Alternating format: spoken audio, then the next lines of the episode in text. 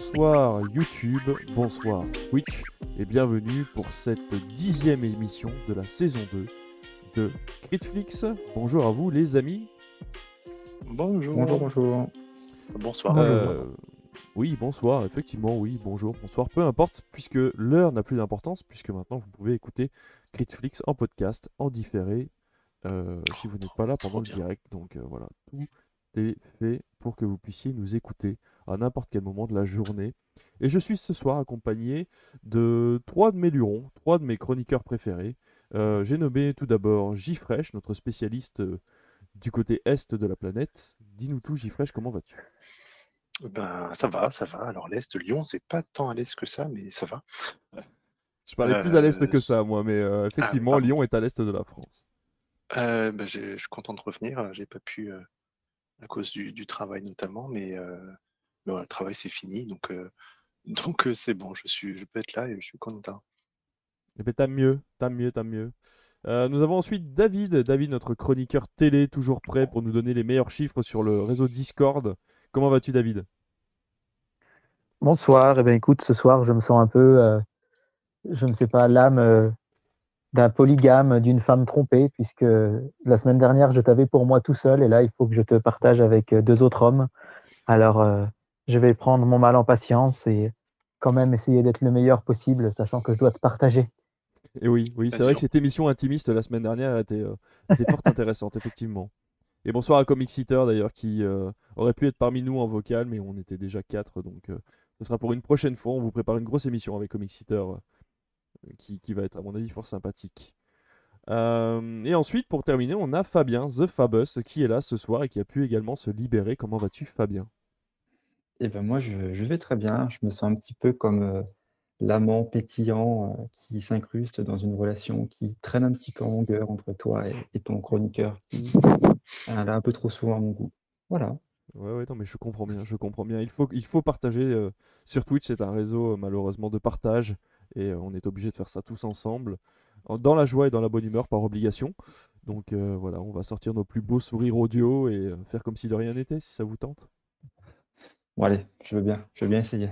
Ah, c'est très gentil à vous. Vraiment, merci beaucoup. Euh, bah écoutez, je pense qu'on va commencer directement cette émission. hein. On va, on ne va pas tergiverser plus longtemps, puisque on va, euh, comme est de coutume maintenant, non pas commencer par les news, mais commencer par nos tops, puisque euh, c'est quand même beaucoup plus sympathique de commencer par nos tops. Je trouve que ça vous, ça vous en haleine avant le sujet principal de l'émission. Et David, c'est toi qui vas prendre la main, puisque tu vas nous parler du dernier film que tu as vu sur Netflix. Il s'agit de The Dig. Raconte-nous tout. Que nous raconte ce joli film? Alors, The Dig, c'est un film que j'ai découvert parce qu'on en parlait pas mal sur les réseaux sociaux depuis quelques jours. Donc, il s'agit d'un film qui est une exclusivité Netflix, euh, que j'ai beaucoup aimé. Euh, The Dig, en fait, c'est un film qui se passe au tout début de la Seconde Guerre mondiale, voire même dans les prémices de la Seconde Guerre mondiale, puisqu'on est euh, à l'été 1939, et donc la guerre va être déclarée officiellement début septembre. Et donc, c'est un film qui raconte une histoire vraie, mais de manière quand même très romancée. C'est un film qui raconte une histoire vraie euh, du personnage qui est joué par Ralph Fiennes.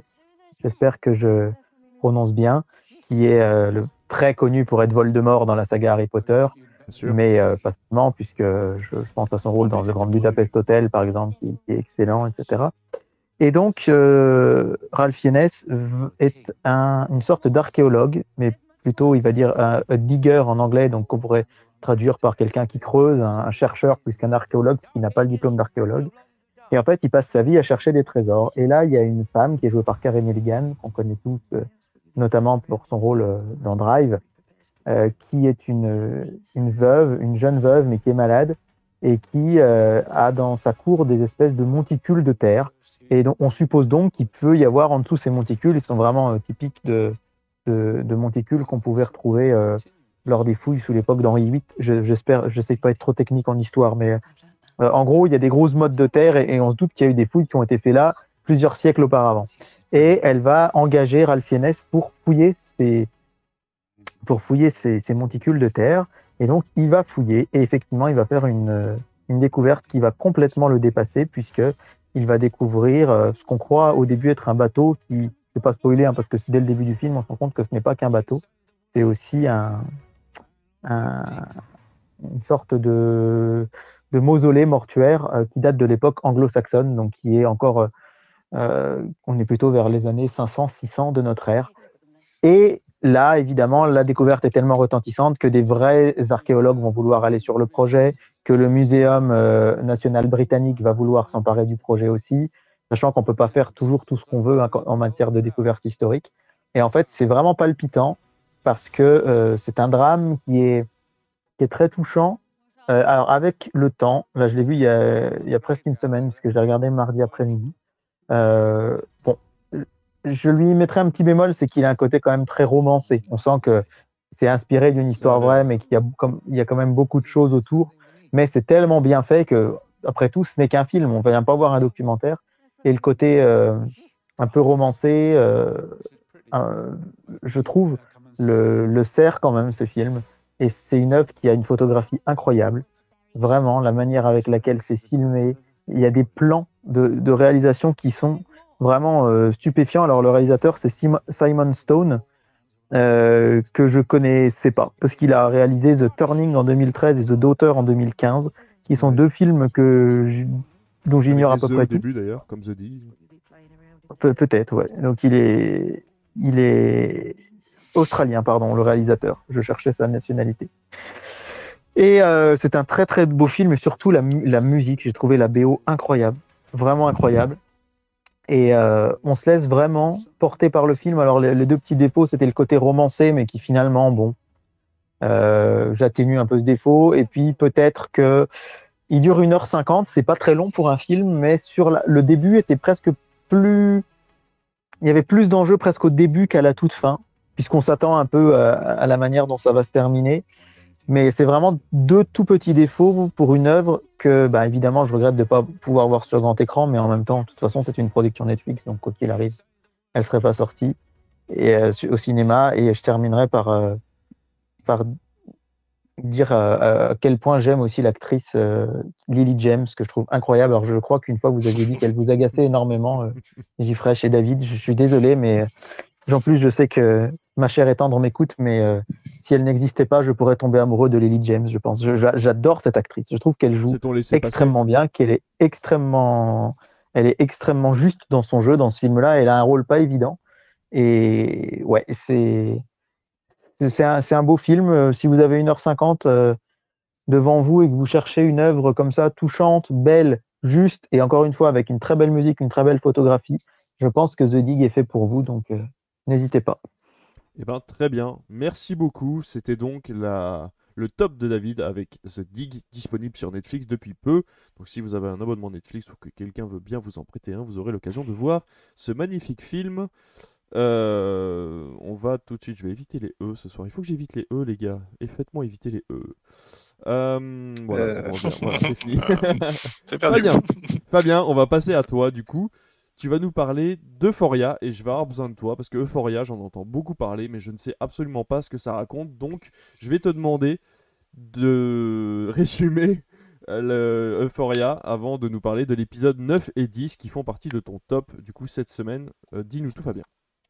Oui, alors j'allais contextualiser un petit peu de toute façon. Donc Euphoria est une euh, série disponible sur OCS, du moins en France. Vous pouvez la trouver sur OCS. Je ne sais plus du tout sur quelle chaîne elle est, euh, elle est diffusée aux États-Unis. Et Euphoria, en fait, euh, elle est souvent comparée à une série que tu as peut-être vue à l'époque qui s'appelle Skins. Je ne sais pas si vous l'avez vue, Oui, enfin, je ne l'ai pas vu, mais je connais, oui, tout à fait. Et donc, on suit euh, grosso modo le, le quotidien d'une bande de lycéens euh, américains, euh, dont le quotidien est fait de, on va dire, de drogue, de sexe et de- d'alcool, principalement. Euh, on suit des archétypes, un petit peu comme Skins. On nous présente des personnages très clichés de base, mais très vite, euh, on comprend qu'ils sont beaucoup plus que ça et ils partent dans des, directions assez intéressantes avec euh, une notion de la transsexualité notamment qui est très travaillée dans, dans Euphoria. C'est aussi pour ça qu'elle a beaucoup fait parler d'elle.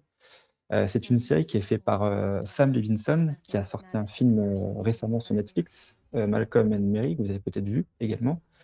Moi, j'ai pas encore eu l'occasion de le voir.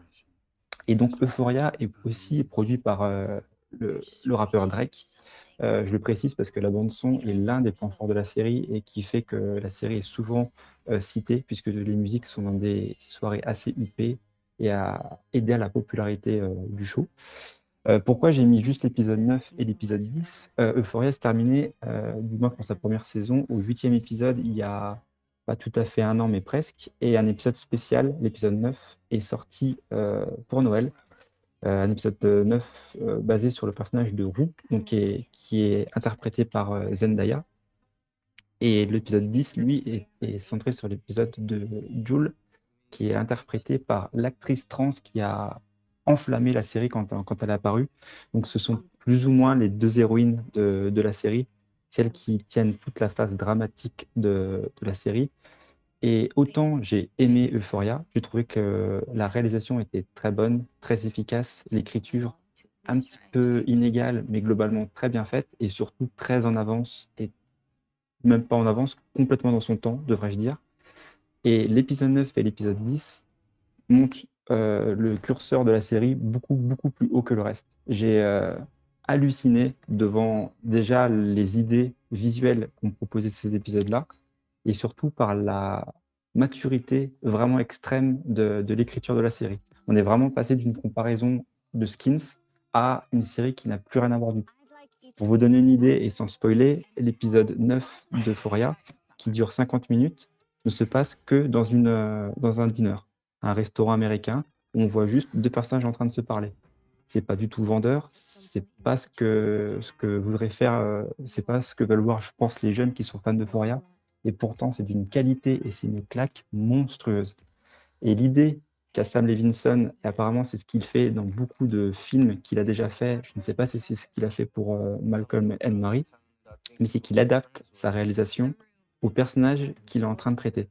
Roux, euh, Zendaya donc, est une toxicomane qui, dès le début de la série, sort de cure et replonge aussitôt. Elle a un tempérament assez assez acre, on va dire, euh, très peu de couleurs dans sa vie, elle aime pas spécialement les gens, elle est assez taiseuse, sauf quand elle est avec des gens qu'elle aime, et c'est exactement la mise en scène de l'épisode 9, où on voit très peu de mouvements, où on n'entend pas beaucoup parler, on entend beaucoup nier, et toute la lumière de, de, l'épisode s'articule autour de ce personnage. À la différence de l'épisode 10, l'épisode de Jules, qui lui est éclatant, les scènes changent tout le temps, les lieux changent quasiment tout le temps, les lumières, toutes les 10 minutes, change aussi de, de nuances. Et c'est vraiment ce qui me plaît beaucoup et c'est ce qui je trouve intéressant de relater dans, cette émission. C'est une idée de la mise en scène basée sur le personnage. C'est pas nouveau, beaucoup de gens l'ont fait, mais je trouve que Levinson va beaucoup, beaucoup plus loin dans, dans la série Euphoria. J'en dis pas beaucoup, je suis désolé parce que c'est le genre de série que si on, on raconte trop l'histoire, on spoil complètement tout et ce serait vraiment dommage pour ce show-là. Mais du coup, je n'ai pas grand-chose d'autre à en dire que, que, de le regarder et surtout de le regarder euh, attentivement, de ne pas sauter un épisode, même s'il vous paraît un peu plus long, si c'est basé sur un personnage que vous n'aimez pas, car vraiment, de toutes petites choses euh, ont une grande incidence sur la suite euh, de la série.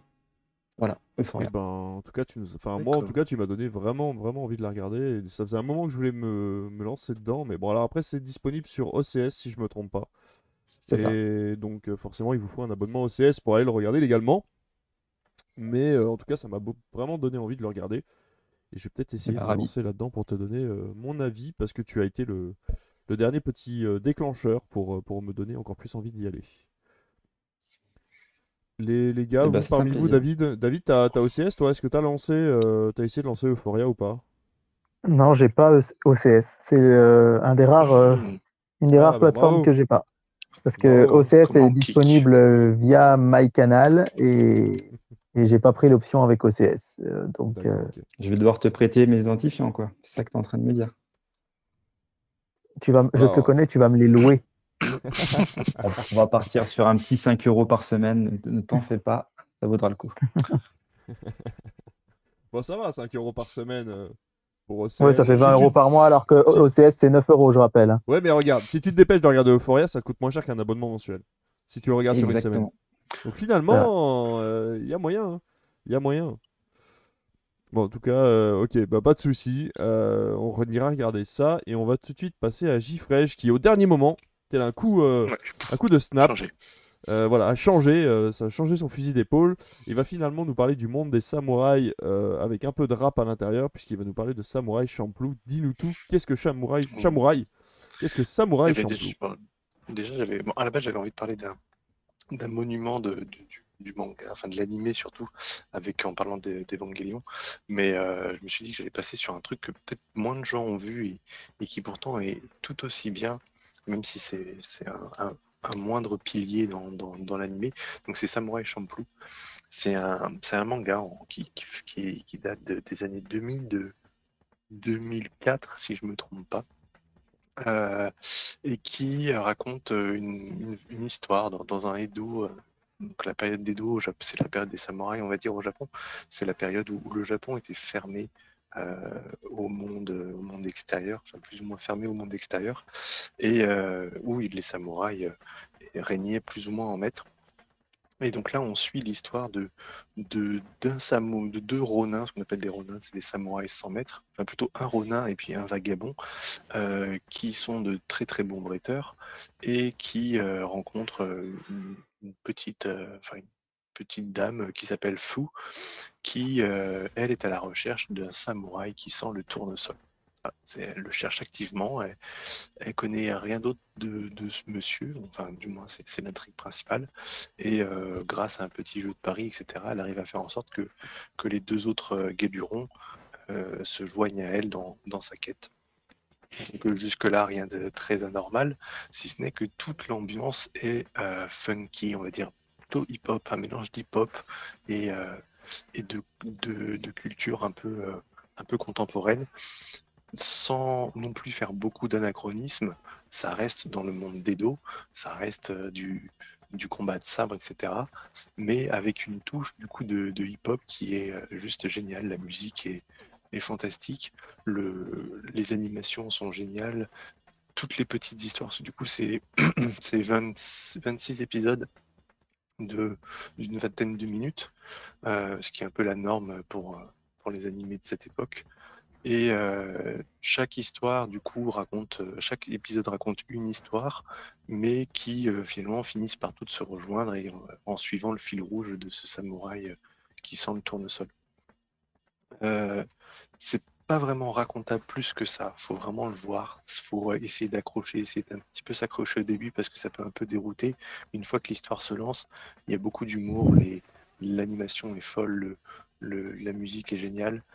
Euh, c'est fait par un, un monsieur qui s'appelle Shinichiro Watanabe, qui euh, aussi on doit notamment Cowboy Bebop. Donc euh, Yes. si vous avez aimé euh, l'imaginaire de Cowboy Bebop et, et l'animation, enfin toute l'ambiance, c'est ce monsieur-là qui l'a fait. Donc vous pouvez y aller les yeux fermés. À noter aussi que ce monsieur, il a fait d'autres trucs qui sont peut-être un peu moins connus, mais euh, je pense notamment à Animatrix. Il a fait, euh, il a fait un, tout l'épisode du Kid qui est euh, graphiquement, qui est, moi, je trouve, un des, un des meilleurs trucs que j'ai pu voir. Et aussi Ergo Proxy, qui est beaucoup moins connu, mais qui, moi, est, est un de mes un de mes mangas, enfin de mes animés préférés, même si j'ai jamais rien compris à ce qui se passait dedans. C'est quand même, euh, je trouve ça très très cool, les dessins sont, sont géniaux. Donc voilà, vous pouvez y aller, euh, c'est sur Netflix, euh, c'est cool, c'est cool. Et ça m'a fait penser un petit peu plus tard, à- ils ont fait, ils avaient, euh, comment ça s'appelle, sorti Afro Samurai, Oui, tout à fait. euh, ouais. Qui était qui plus du côté était, rap. euh, qui était plus côté rap américain. mm, mm. Euh, mais là, du coup, voilà, je crois qu'il me semble que Afro Samurai est sorti après. euh, Oui. après oui, Samurai après, mais, ouais. Après, oui. je, ouais, mais je pense que Afro. Samurai s'est beaucoup inspiré de, de, de Samurai Champloo sur, sur beaucoup de points. Euh, voilà. Alors, vous pouvez voir là dans les images qu'on voit un peu qui diffusent, euh, les, la qualité est un peu. hum, je veux dire, je pense pas que ça passe sur du 4K par exemple. Ça pas rendre très bien parce que c'est c'est quand même euh, ça date d'il y a 20 ans, mine de rien presque. Mm, mm. Mais euh, voilà, allez-y, euh, foncez, c'est c'est vraiment vraiment vraiment chouette. Eh bien, merci. Merci Gifresh, encore une fois. Je pense que tu as dû euh, convaincre certaines personnes de le regarder. On va faire un petit tour dans le C'est chat. c'est que- chef-d'œuvre. Moi, je, Ouais, c'est je pense que Jifresh et Fabest sont la même personne. Je me demande si on pourrait pas faire un test antidopage parce que Ouais, euh, Fabien, il y, a, il y a quelques années, ne me parlait que de Samurai Champloo, de Cowboy Bebop et d'Animatrix. Donc je Ah bah pense voilà. que tu peux confirmer, Ouais, Fabien. c'est à peu près ça. Bah, je, je considère personnellement Cowboy Bebop comme le, la meilleure série animée japonaise de tous les temps. Bon, c'est Voilà. vrai que c'est une référence j'ai avec, vu il n'y a avec, pas euh, si longtemps en fait. Je me, je me suis mis dessus il n'y a pas si longtemps si j'avais pas eu accès quand, à la belle époque où, euh, où bon, je pouvais pas je pouvais pas regarder la télé, euh, enfin voir en clair.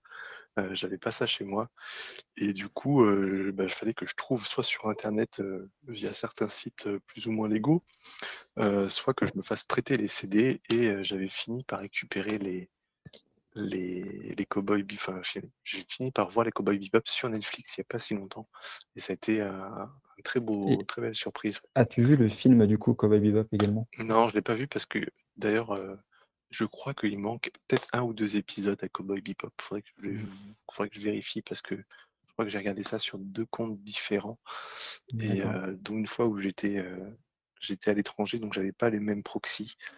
Mais euh, faudrait que je vois si je les ai finis et je sais qu'il y a un film que je voulais voir. Et oui, comme dit Comic Sitter euh, Switch, euh, c'était un peu la belle époque où il y avait des, des bonnes VF. euh, euh, je pense à Ouais. Canal ou, ou complètement. M6 qui faisait un peu de VF. Et euh, il me semble avoir vu euh, à l'époque quelques épisodes de, de Samurai Champloo en en VF, c'était pas si mal. Cowboy Bebop aussi. Hein. Cowboy Bebop était un des Cowboy premiers. des- Enfin, moi, je me souviens de l'époque. GTO, Ouais, Gundam aussi. Gundam était diffusé sur M6, je me ouais. souviens, quand on rentrait du collège, il y avait un des Gundam ouais, qui était diffusé sur M6, on comprenait rien avec les, tous les problèmes politiques qu'engendraient euh, les, les animés. À chaque fois, les épisodes, nous, on voulait juste voir des gros robots qui se battaient, et je me souviens qu'il y avait tous les problèmes politiques dans les épisodes, ça avançait pas vraiment, mais c'était une bonne tentative à l'époque des chaînes en clair et de Canal+, de diffuser de l'animé, et c'était nous, notre seule façon de pouvoir en voir sans les télécharger illégalement. Mm, c'est ça. Alors, apparemment, il y avait du sous voilà. le manteau hein, du, côté, euh, du côté de l'allié, là. Non, non, non. C'était Surtout euh, si c'était. FMA, c'était c'était pas FMA Brotherhood quoi. Ouais, C'était du. Non, et- oui, c'était le- la première que je considère d'ailleurs comme étant meilleure, mais on va pas se lancer là-dedans. L'émission Mais ne ça a sera pas permis- longue. Ça a permis d'avoir un film d'ailleurs, et le film est très bon. Et euh, pour le coup, Ouais, je trouve vrai. que la conclusion du film est- enfin, était plus sympathique à regarder et beaucoup plus compréhensible que la fin du manga. Mm, ouais. Ouais, bon. De toute façon, c'est toujours, c'est toujours difficile de, de terminer, je trouve, un C'est manga vrai, qui a autant vrai. marqué l'histoire. quoi. de toute façon, comme One Piece, le jour où il sera terminé, à mon avis, ça risque d'être compliqué. Mm, Voilà, comme One Piece. Ou comme Naruto, dont j'arrive pas à voir la fin. Ah ben, ouais, pourtant, la fin de Naruto euh, est une bonne conclusion. Pour une fois, c'est une bonne conclusion. C'est déjà dur de voir la fin de la saison 1 de Naruto. donc bon. Voilà. Bref. Non, mais pas, pas Naruto. Enfin, na- bon, on va pas rentrer dans le débat. On fera une émission spéciale euh, manga et comics euh, avec notre ami euh, comics, euh, comics Eater. À la limite, ça pourrait être sympa. pense aussi, Euh, On va. Un petit du passage, euh, si vous voulez regarder Ergo Proxy, c'était quand même vachement bien aussi. Mais il faudrait que je les revoie parce que ça fait appel à beaucoup de notions de philosophie. Euh, oui, je pense que j'avais pas les outils pour tout décrypter. Hmm. Mais voilà, petit message, je pense. Bah, à la limite, on essaiera de se regarder ça un jour. Mais bon, ça, ça va être difficile à retrouver, à mon avis, je pense. Euh, Je les ai sur mon disque dur, mais c'est tout. Oui, bon, voilà, hein, disque dur que tu as eu euh, parce que tu l'as commandé chez Kazé, bien évidemment. Tout à fait, tout à fait. Ouais, tout à fait, tout à Ah, fait. c'est. Dybex d'ailleurs, c'est Dybex. Merci, euh, Merci, tonton Michael VHS. Euh, donc du coup, on va, on va, qu'est-ce qu'on nous dit? Le débat FMA vs Brotherhood, je trouve que les deux sont bons et différents, mais gardons cela pour une autre fois. Comic Eater est d'accord avec pour vrai. une émission spéciale. La phrase est vraie par contre. Voilà. Bah, on- vu que David regarde assez peu d'animés, ce qu'on fera, c'est que, étant donné qu'il a eu son émission à lui tout seul avec moi, euh, je vous autoriserai à avoir une émission sans David. Euh, on, lui, on laissera de- un lundi de vacances et on se fera une émission avec Comic Eater. Si ça parle Non, de mais je comics, peux y aller tout de suite si vous voulez. Hein. Allez-y. Ah, mais il est encore là. Oui, oui, il est encore là, c'est pour ça. Euh, il manque un top, il manque mon top, et on va tout de suite passer à mon top. Ce qui s'est passé, c'est que euh, je ne savais pas du tout ce que j'allais vous présenter en top. Cette émission était préparée vraiment euh, à la dernière minute. hein, euh, mes chroniqueurs en sont témoins. Euh, mais euh, en, en rentrant chez moi tout à l'heure, je me suis calé, euh, bon déjà devant l'épisode 5 de WandaVision, mais ça c'est une autre histoire. Et j'ai ensuite voulu regarder un film, je tenais à regarder un film sur Amazon Prime, parce que je trouve que je paye cet abonnement pour, pour en profiter, j'en profite pas assez en ce moment.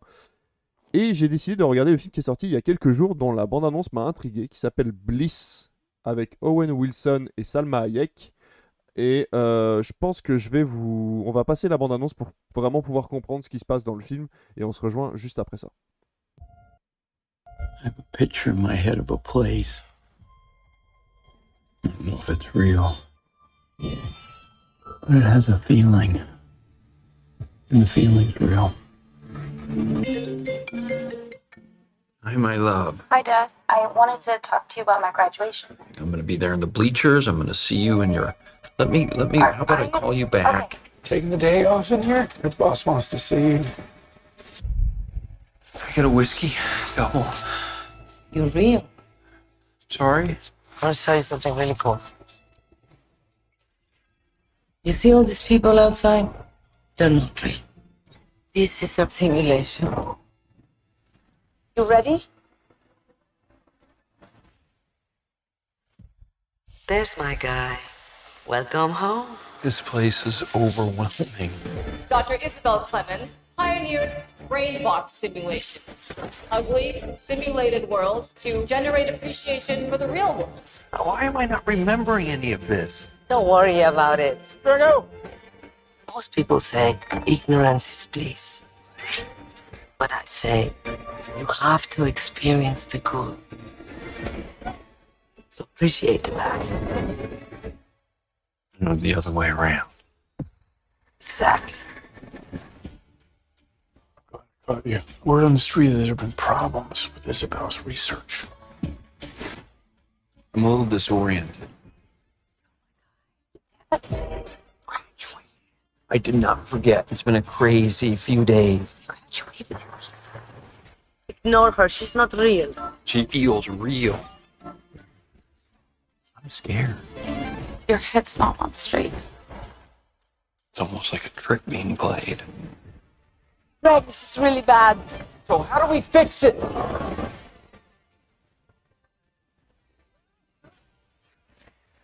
One of these days, you're going to have to choose between these worlds. It's amazing how easy humans can get used to even something spectacular.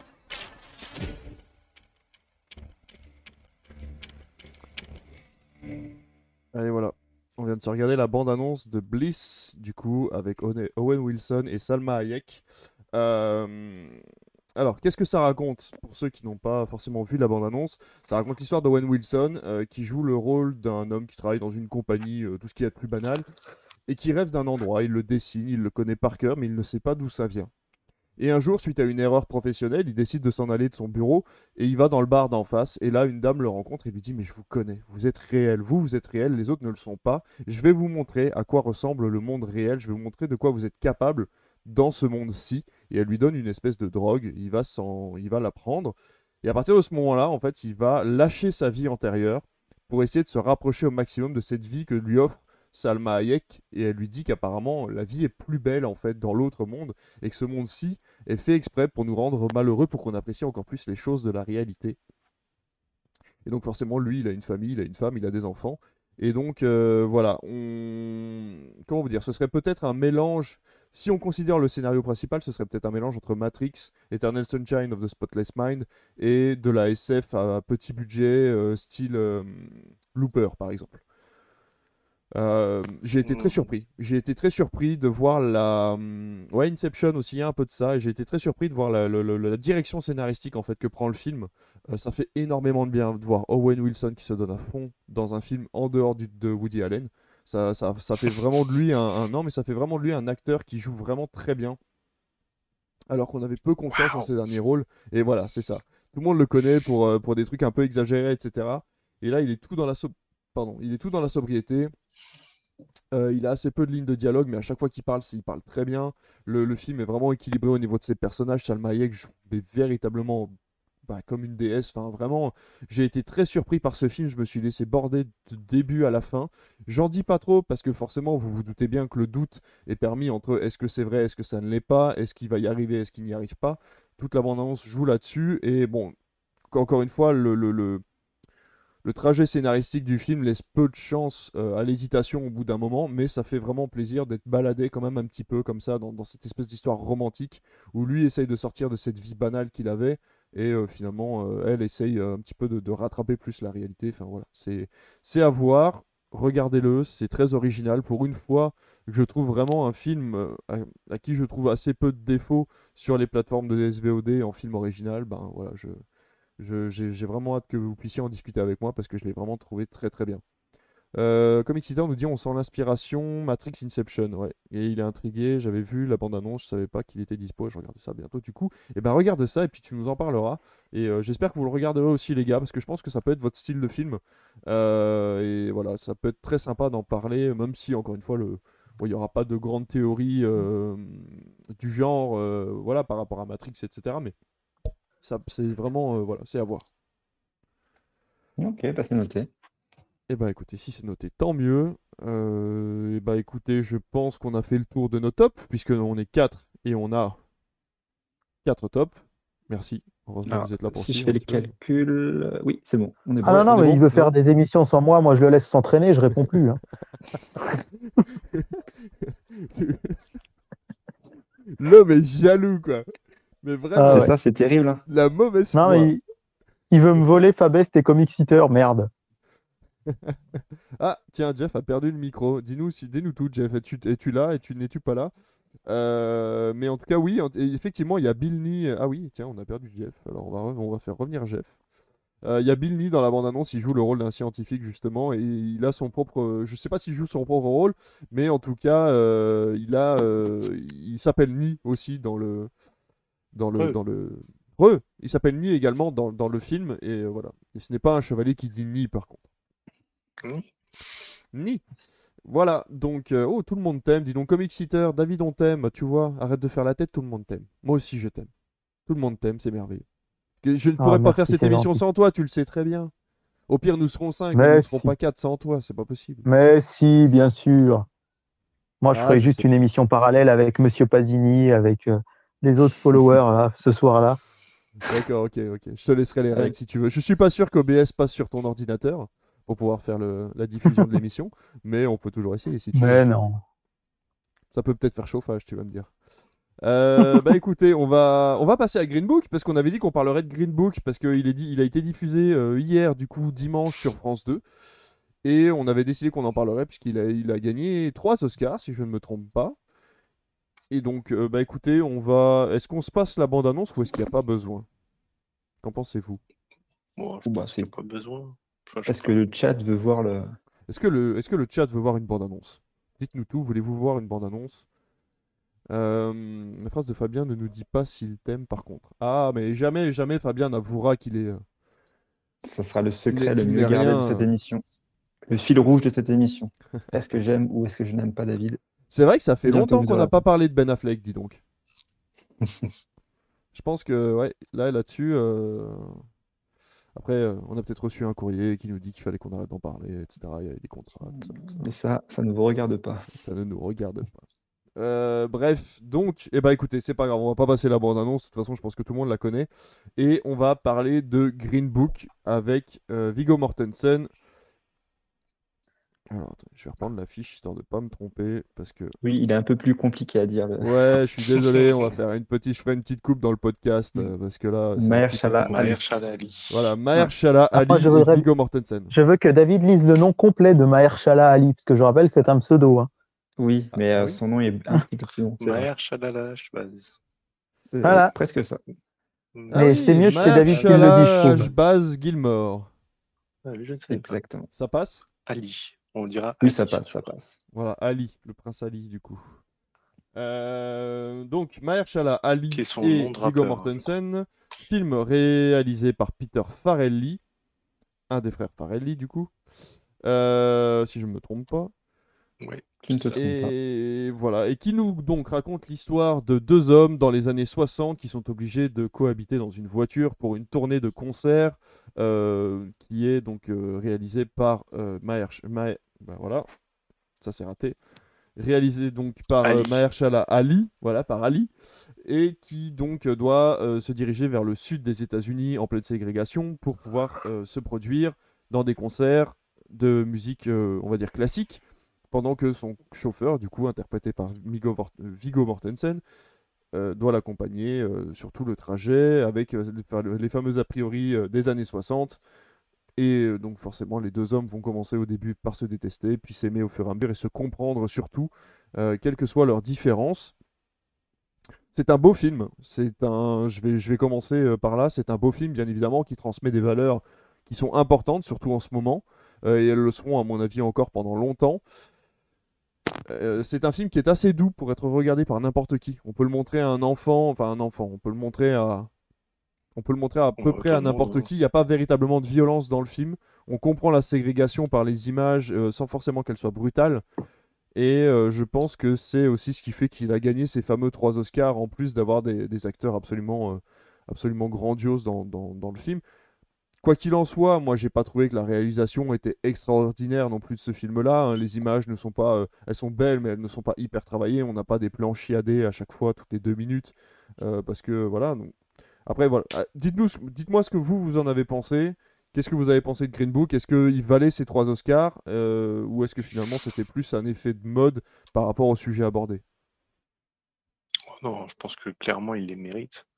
Euh, alors je ne sais plus vraiment quels Oscars il a eu. Euh, si je me suis en train de voir, Golden Globes, meilleur film musical, meilleur acteur au second rôle pour Mahershala Ali, meilleur scénario et Oscar 2019 du meilleur film, du meilleur scénario et du meilleur acteur second rôle aussi pour. euh, Enfin, je pense que limite ma seule, ma seule déception quand je vois les, les récompenses qu'il a eues, c'est que Viggo Mortensen n'ait rien eu, mis à part des nominations pour, euh, pour l'Oscar du meilleur acteur et, et- Il et, était face à euh, qui? Qui a gagné face à lui? C'est peut-être ça qui euh, C'était en C'est Rami Malek, 2019, Fabien. Du coup, c'est Ah, ouais, ton ouais, Rami parce- Malek. Parce Oui, qu'il y, bah, y a eu un fameux mème où on disait que Rami Malek avait gagné face à Aragorn, face à, au Bouffon Vert, parce qu'il y avait William Defoe. Euh, il y avait plein de. Il y avait euh, Christian Bale aussi pour Vice, donc Batman. Il y avait eu un mème parce qu'il jouait. Il, il était que que contre des super-héros au final. Donc, euh, Il a gagné, il a gagné grâce à une prothèse dentaire. Ok, ça marche. Donc oui, Vigo. Et, alors, je peux euh, juste rappeler que les, ouais. nomi- les nommés face à, à Green Book pour euh, l'Oscar du meilleur film étaient Black Panther, Black Klansman de Spike Lee, Bohemian Rhapsody, La Favorite, Roma de Quaron et A Star is Born et Vice. Donc ils étaient quand même nombreux euh, face à Ah Green oui, Book cette année-là. Et je, je trouve que pour le coup que Green Book le, mérite tout à fait parce que le film, euh, même s'il aborde des, des- thèmes qui sont quand même un peu compliqués, bah, j'ai trouvé que c'était un, un- film qui fait du bien en fait. C'était un, c'était un beau film et moi qui, qui me regarde pas du tout la télé, là je me suis mis avec euh, le PC portable, on s'est mis avec le PC portable sur, euh, sur France de live pour regarder, pour regarder ça en direct. J'ai pu redécouvrir les joies des sponsors avant et après le film. Mais mis à part ça, c'est ce genre de, situation, de moment qui me donnerait presque envie d'acheter une télé ou, ou un rétroprojecteur ou quoi que ce soit pour pouvoir regarder un beau film chez soi. Et ça m'a fait, euh, mine de rien, beaucoup de bien. J'étais pas trop chaud pour, le revoir à la base. J'avais un peu la flemme parce que j'étais fatigué, que je l'avais déjà vu au cinéma et que, et que je je savais pas si c'était si nécessaire que ça de le revoir pour en parler. Et en fait, je suis content de l'avoir revu parce que parce que tout dans ce film m'a fait beaucoup de bien en fait, que ce soit du côté humour, que ce soit du côté moral, que ce soit du côté sentiments qui ont été faits ou la musique, etc. Je trouve que tout dans ce film euh, rappelle et montre une certaine maîtrise de ce qui se passe, de, ce qui se passe à l'écran. Euh, Viggo Mortensen qui fait le rôle d'un Italien alors qu'il n'est pas du tout italien et qui fait ça, je trouve. Alors ça pourrait peut-être être un petit peu parodique parfois, mais je trouve qu'il fait ça très bien. Euh, le, euh, je l'appeler Ali parce que j'ai trop peur de, de- ruiner son nom. Ali qui, qui joue ce, ce grand monsieur un peu, un peu guindé qui finalement à la fin se déride un petit peu. Tout est, je trouve que tout est très très bien fait et je pense qu'il y a beaucoup de choses à en dire et qu'on n'aurait pas assez d'une seule émission. Mais pour le coup, je trouve qu'il mérite vraiment ces Oscars. en fait. Après, comme tu dis, effectivement, moi j'avais remarqué que tout était dans le détail. Au début du film, on le remarque vachement. euh, quand il rentre chez lui, Viggo Mortensen rentre chez lui et on le voit euh, rentrer un peu euh, titubant. Il a passé une sale soirée, etc. Et on voit qu'il va embrasser ses enfants, il leur fait un bisou et pourtant il n'a pas changé de pièce. Et juste après, il, il traverse quoi? Il fait trois pas et il se retrouve dans le lit avec sa femme et on voit que vé- véritablement il est dans les, dans les bas-fonds de New York et, euh, et qu'il Mhm. est, il est la, C'est la- un videur, quoi. c'est ça, il est vraiment le prolétaire Mm. type qu'on peut rencontrer à New York dans les années 60. et il est à, l'extrême opposé de ce que représente euh, Ali, justement, euh, dans, Oui, dans, c'est euh, dans, dans le monde, quoi. Et donc c'est vrai que pour le coup, c'était très intéressant de, de faire ce choc des cultures dans ce film-là. En plus, sachant que c'est une histoire vraie. Et après, je pense que ce qu'on pourrait lui reprocher, entre guillemets, c'est qu'il est un peu, il est un peu facile, quoi. C'est-à-dire que je pense que la situation à l'époque était, était un peu plus complexe que ça, sans être forcément plus compliquée, mais du moins plus complexe. Et là, il y a, beaucoup de, beaucoup d'ellipses et, à la fin, tout va bien qui finit bien. Euh, ce qui est peut-être le cas, mais on voit moins de, de côtés, de passages vraiment euh, euh, qui auraient pu être plus perturbants dans l'histoire. Je pense notamment au moment où, on retrouve Mahershala Ali dans, dans le club gay ou quand il se fait tabasser dans un bar. J'imagine que dans la vraie vie, il y a eu plus, euh, plus, côté, plus de choses de, de ce genre-là qui sont un peu passées sous silence, mais en même temps, il faut faire un film, il faut que ce soit aussi visible et, Mm. et, et pas, trop, pas trop dégoûtant. Donc, euh, non, j'ai trouvé que c'était quand même bien, bien amené, bien équilibré, en fait. Ouais, complètement. Ah bah tiens, Comic Eater nous, nous dit le côté étroit de chez Vallelonga, mais rempli contre une immense pièce vide chez- le pianiste. Et c'est vrai. Voilà, c'est vrai, il, il a énormément de, de, de, de, produits chers et de valeurs qui finalement ne, ne rapportent rien, alors que l'autre appartement est rempli de cadres de photos, de souvenirs et de choses familiales. Et c'est vrai qu'on on sent une chaleur en fait chez Vallelonga qui n'existe pas chez euh, Don Shirley, du coup, euh, pendant tout le film. Ouais, c'est voilà, c'est du coup c'est un peu ce que, que- ce que Comic Eater, euh, dit, c'est que finalement il y a beaucoup de choses qui apparaissent très flagrantes à l'écran, qui auraient pu peut-être pu être un peu plus subtiles, mais euh, mais ça m'a pas tant dérangé que ça non plus quoi. C'est vraiment pour créer pour pour chipoter. Après, c'est une bonne entrée en matière aussi. hein. C'est, c'est-à-dire que Oui. si tu veux montrer un film sur le racisme sans forcément montrer la violence, je veux dire, euh, quand nous, on a regardé pour la première fois euh, des films comme American History X, où on a été choqué par certaines scènes du film Ouais. qui nous montrent ce que c'est que l'extrême droite, etc., on aurait peut-être voulu être introduit par un film comme Green Book, qui nous fait comprendre ce que c'est que la ségrégation, ce qui nous, font, ce qui nous fait comprendre ce que c'est que le racisme aux États-Unis, avant de présenter des films un petit peu plus violents et, et moralisateurs, comme ont pu l'être justement American History X. Et ce que, enfin, on- à l'époque, euh, il me semble qu'on a beaucoup comparé, plus ou moins comparé avec euh, justement Black Clawman, qui finalement aborde un peu la, la même, euh, la même problématique de fond, euh, qui sont tous les deux, tous, tous les deux des, films qui sont inspirés de, faits réels.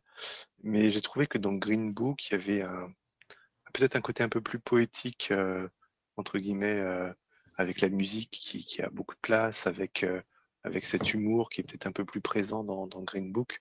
Et, et je pense tout bêtement, en fait, avec, euh, avec Viggo Mortensen qui tient le film, enfin, le fait que ce soit un road movie, ça met tout de suite, on a beaucoup de sympathie pour les personnages, même si au début, euh, Ali peut paraître un petit peu antipathique.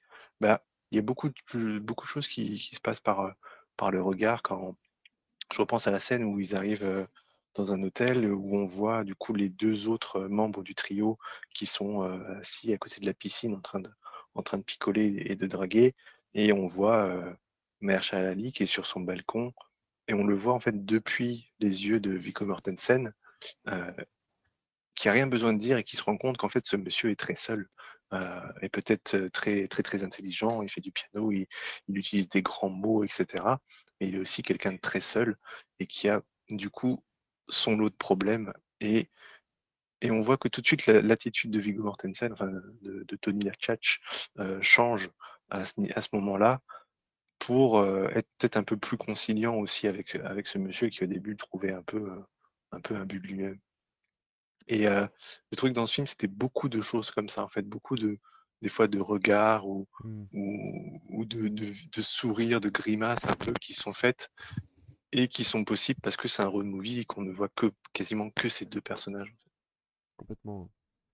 David, Fabien, on vous entend pas beaucoup, mais on attend que. Non, bah je, je laissais la, je laissais euh, Gifresh un petit peu nous, nous raconter ce qu'il avait ressenti. Il a, il a plusieurs fois mentionné quelque chose qui est complètement vrai. Il a dit le film m'a fait du bien. Et je crois de mémoire que c'est le seul feel-good movie qui a osé prendre un contexte qui ne l'est pas du tout pour raconter son histoire. Parce qu'au final, c'est ce qu'on a. C'est un film qui dénonce le racisme, mais qui est tourné comme un feel-good movie. Et c'est assez amusant.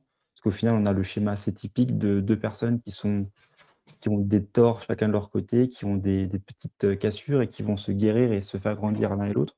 Un schéma très basique. Et c'est ce qu'est, je pense, de toute façon, euh, Green Book. Ce que j'ai aimé, moi, plus que, et on est d'accord apparemment, euh, comic seater comme vous, c'est que la, réalisation et la mise en scène, elle n'est pas spécialement très recherchée. Oui. Mais je pense pas que ce soit un film de réalisation, c'est plus un film de narration et de script, car là, il est beaucoup plus intelligent. Euh, on a un film qui parle de racisme, certes, mais qui parle, hormis quelques scènes un peu plus choquantes, principalement de racisme ordinaire, les petits clichés, les petites, euh, les- Ouais. les petites cases dans lesquelles on met les, les personnages, et que ce soit euh, le personnage de Mahershala Ali, comme celui de Viggo Mortensen d'ailleurs, qui lui aussi a le droit à son lot de petites, euh, de petites remarques. Et j'ai trouvé ça assez intéressant au final de, de parler d'un moment de l'histoire américaine aussi fort en le plaçant dans un, environnement aussi actuel, puisque le racisme ordinaire, il est partout autour de nous, de nos jours. Euh, moi, des phrases un petit peu limites, j'en entends au, au boulot, j'en entends en famille, j'en entends avec mes amis, j'en entends tout le temps. Bien sûr. Et le sûr. film a eu l'intelligence, je trouve, de miser là-dessus sans le montrer du doigt non plus. Euh, je pense à une scène toute bête, celle-là, je pense que je peux la spoiler assez facilement. C'est quand euh, le personnage de Vigo est surpris d'apprendre que le personnage de Ali n'a jamais mangé de KFC, n'a jamais mangé de poulet frit. Un, Mm. un cliché Mm. qui a la vie dure et qui, en, en une toute petite scène, en deux lignes de dialogue, arrive à se, à se dire, à se faire et on passe à autre chose. Quelques Qui est scènes un reprise, peu plus d'ailleurs. qui est reprise plus loin dans le film d'ailleurs, puisque le, Oui. le repas, à un moment, le repas pour le- l'invité privilégié, c'est du poulet frit avec, de, des, des- avec des grains de maïs. Ouais. Donc, Et, euh, et- c'est- et c'est ça qui est très fort, puisque une petite remarque faite par un, un modeste videur de boîte qui le dit en, en plaisantant, limite, est pris très premier degré par la haute société, soi-disant intellectuelle, qui a invité cet homme pour son talent et qui le rabaisse directement à ça. C'est ça qui est très intéressant euh, dans ce genre de situation. Et, et c'est vraiment ce que j'ai ressenti tout le long. Très très vite, j'ai arrêté, hormis des rapports un petit peu de, de relations dans la limousine, où mine de rien, la caméra des fois les place dans le même cadre et des fois non, suivant les désaccords qu'ils peuvent avoir sur un sujet. Mais globalement, la mise en scène, elle est juste là pour montrer les choses. C'est plus le dialogue et l'écriture scénique des, des situations qui est un peu plus intéressante. Sur ce Mhm. qui est des récompenses méritées ou non, trouve qu'il ne démérite pas. J'ai pas vu un film qui s'appelle Vice, qui m'a souvent été conseillé par David, qui apparemment, lui, est très percutant et peut-être plus ambitieux d'un point de vue euh, mise en scène. Mais je trouve pas qu'il démérite en tout cas son côté, euh, bah, son côté feel good, quoi. Feel good dans un endroit où on l'aurait peut-être pas attendu.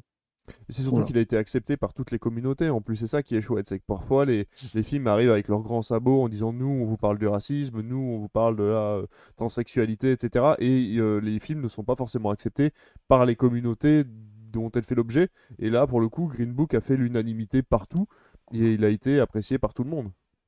Mais parce qu'il n'en fait pas des caisses. Prenez le- la scène où euh, on, a, on, on comprend que le personnage de Ali a, a voulu avoir une relation sexuelle avec un homme. Le film n'en fait pas des caisses. Euh, Mhm. il ne revient même pas dessus vraiment. Il ne s'est pas senti obligé de dire euh, oui, de se, se justifier en fait. Et ça, c'est intéressant, puisque les choses sont juste là, parce qu'elles doivent être là, et terminées. On en fait ce qu'on en veut, on prend ou on ne prend pas. Et il lui dit en plus, il lui dit euh, vous, en, vous en faites pas, euh, je suis videur de boîte, je sais que le monde est compliqué. Et complexe, oui. Et complexe, ouais, complexe, voilà. Ouais, donc c'est voilà, c'est joliment dit et comme tu dis, c'est ça le fait dans la subtilité, la discrétion et, et pourtant ça crève les yeux. Chaque euh, chaque moment euh, dénonciateur crève les yeux, je trouve, et c'est on peut pas passer à côté non plus, même si c'est dans le détail. euh, Enfin voilà, je trouve qu'il est vraiment bien fait pour ce pour ce pour, pour ce point-là. quoi. Et puis il y a le. Enfin, moi, ce que j'ai ce que j'ai trouvé très impressionnant, c'est bah, Viggo Mortensen qui prend 20 kilos pour le, Ouais. pour le rôle, euh, avec sa grosse bedaine et tout. Et tu as l'impression qu'il fait que bouffer tout le temps. C'est c'est quand même assez drôle. J'ai trouvé- C'est pour ça que je trouve le film, finalement, euh, vraiment, ouais, feel good movie, dans le sens où euh, tu t'enchaînes des moments qui sont peut-être un peu compliqués.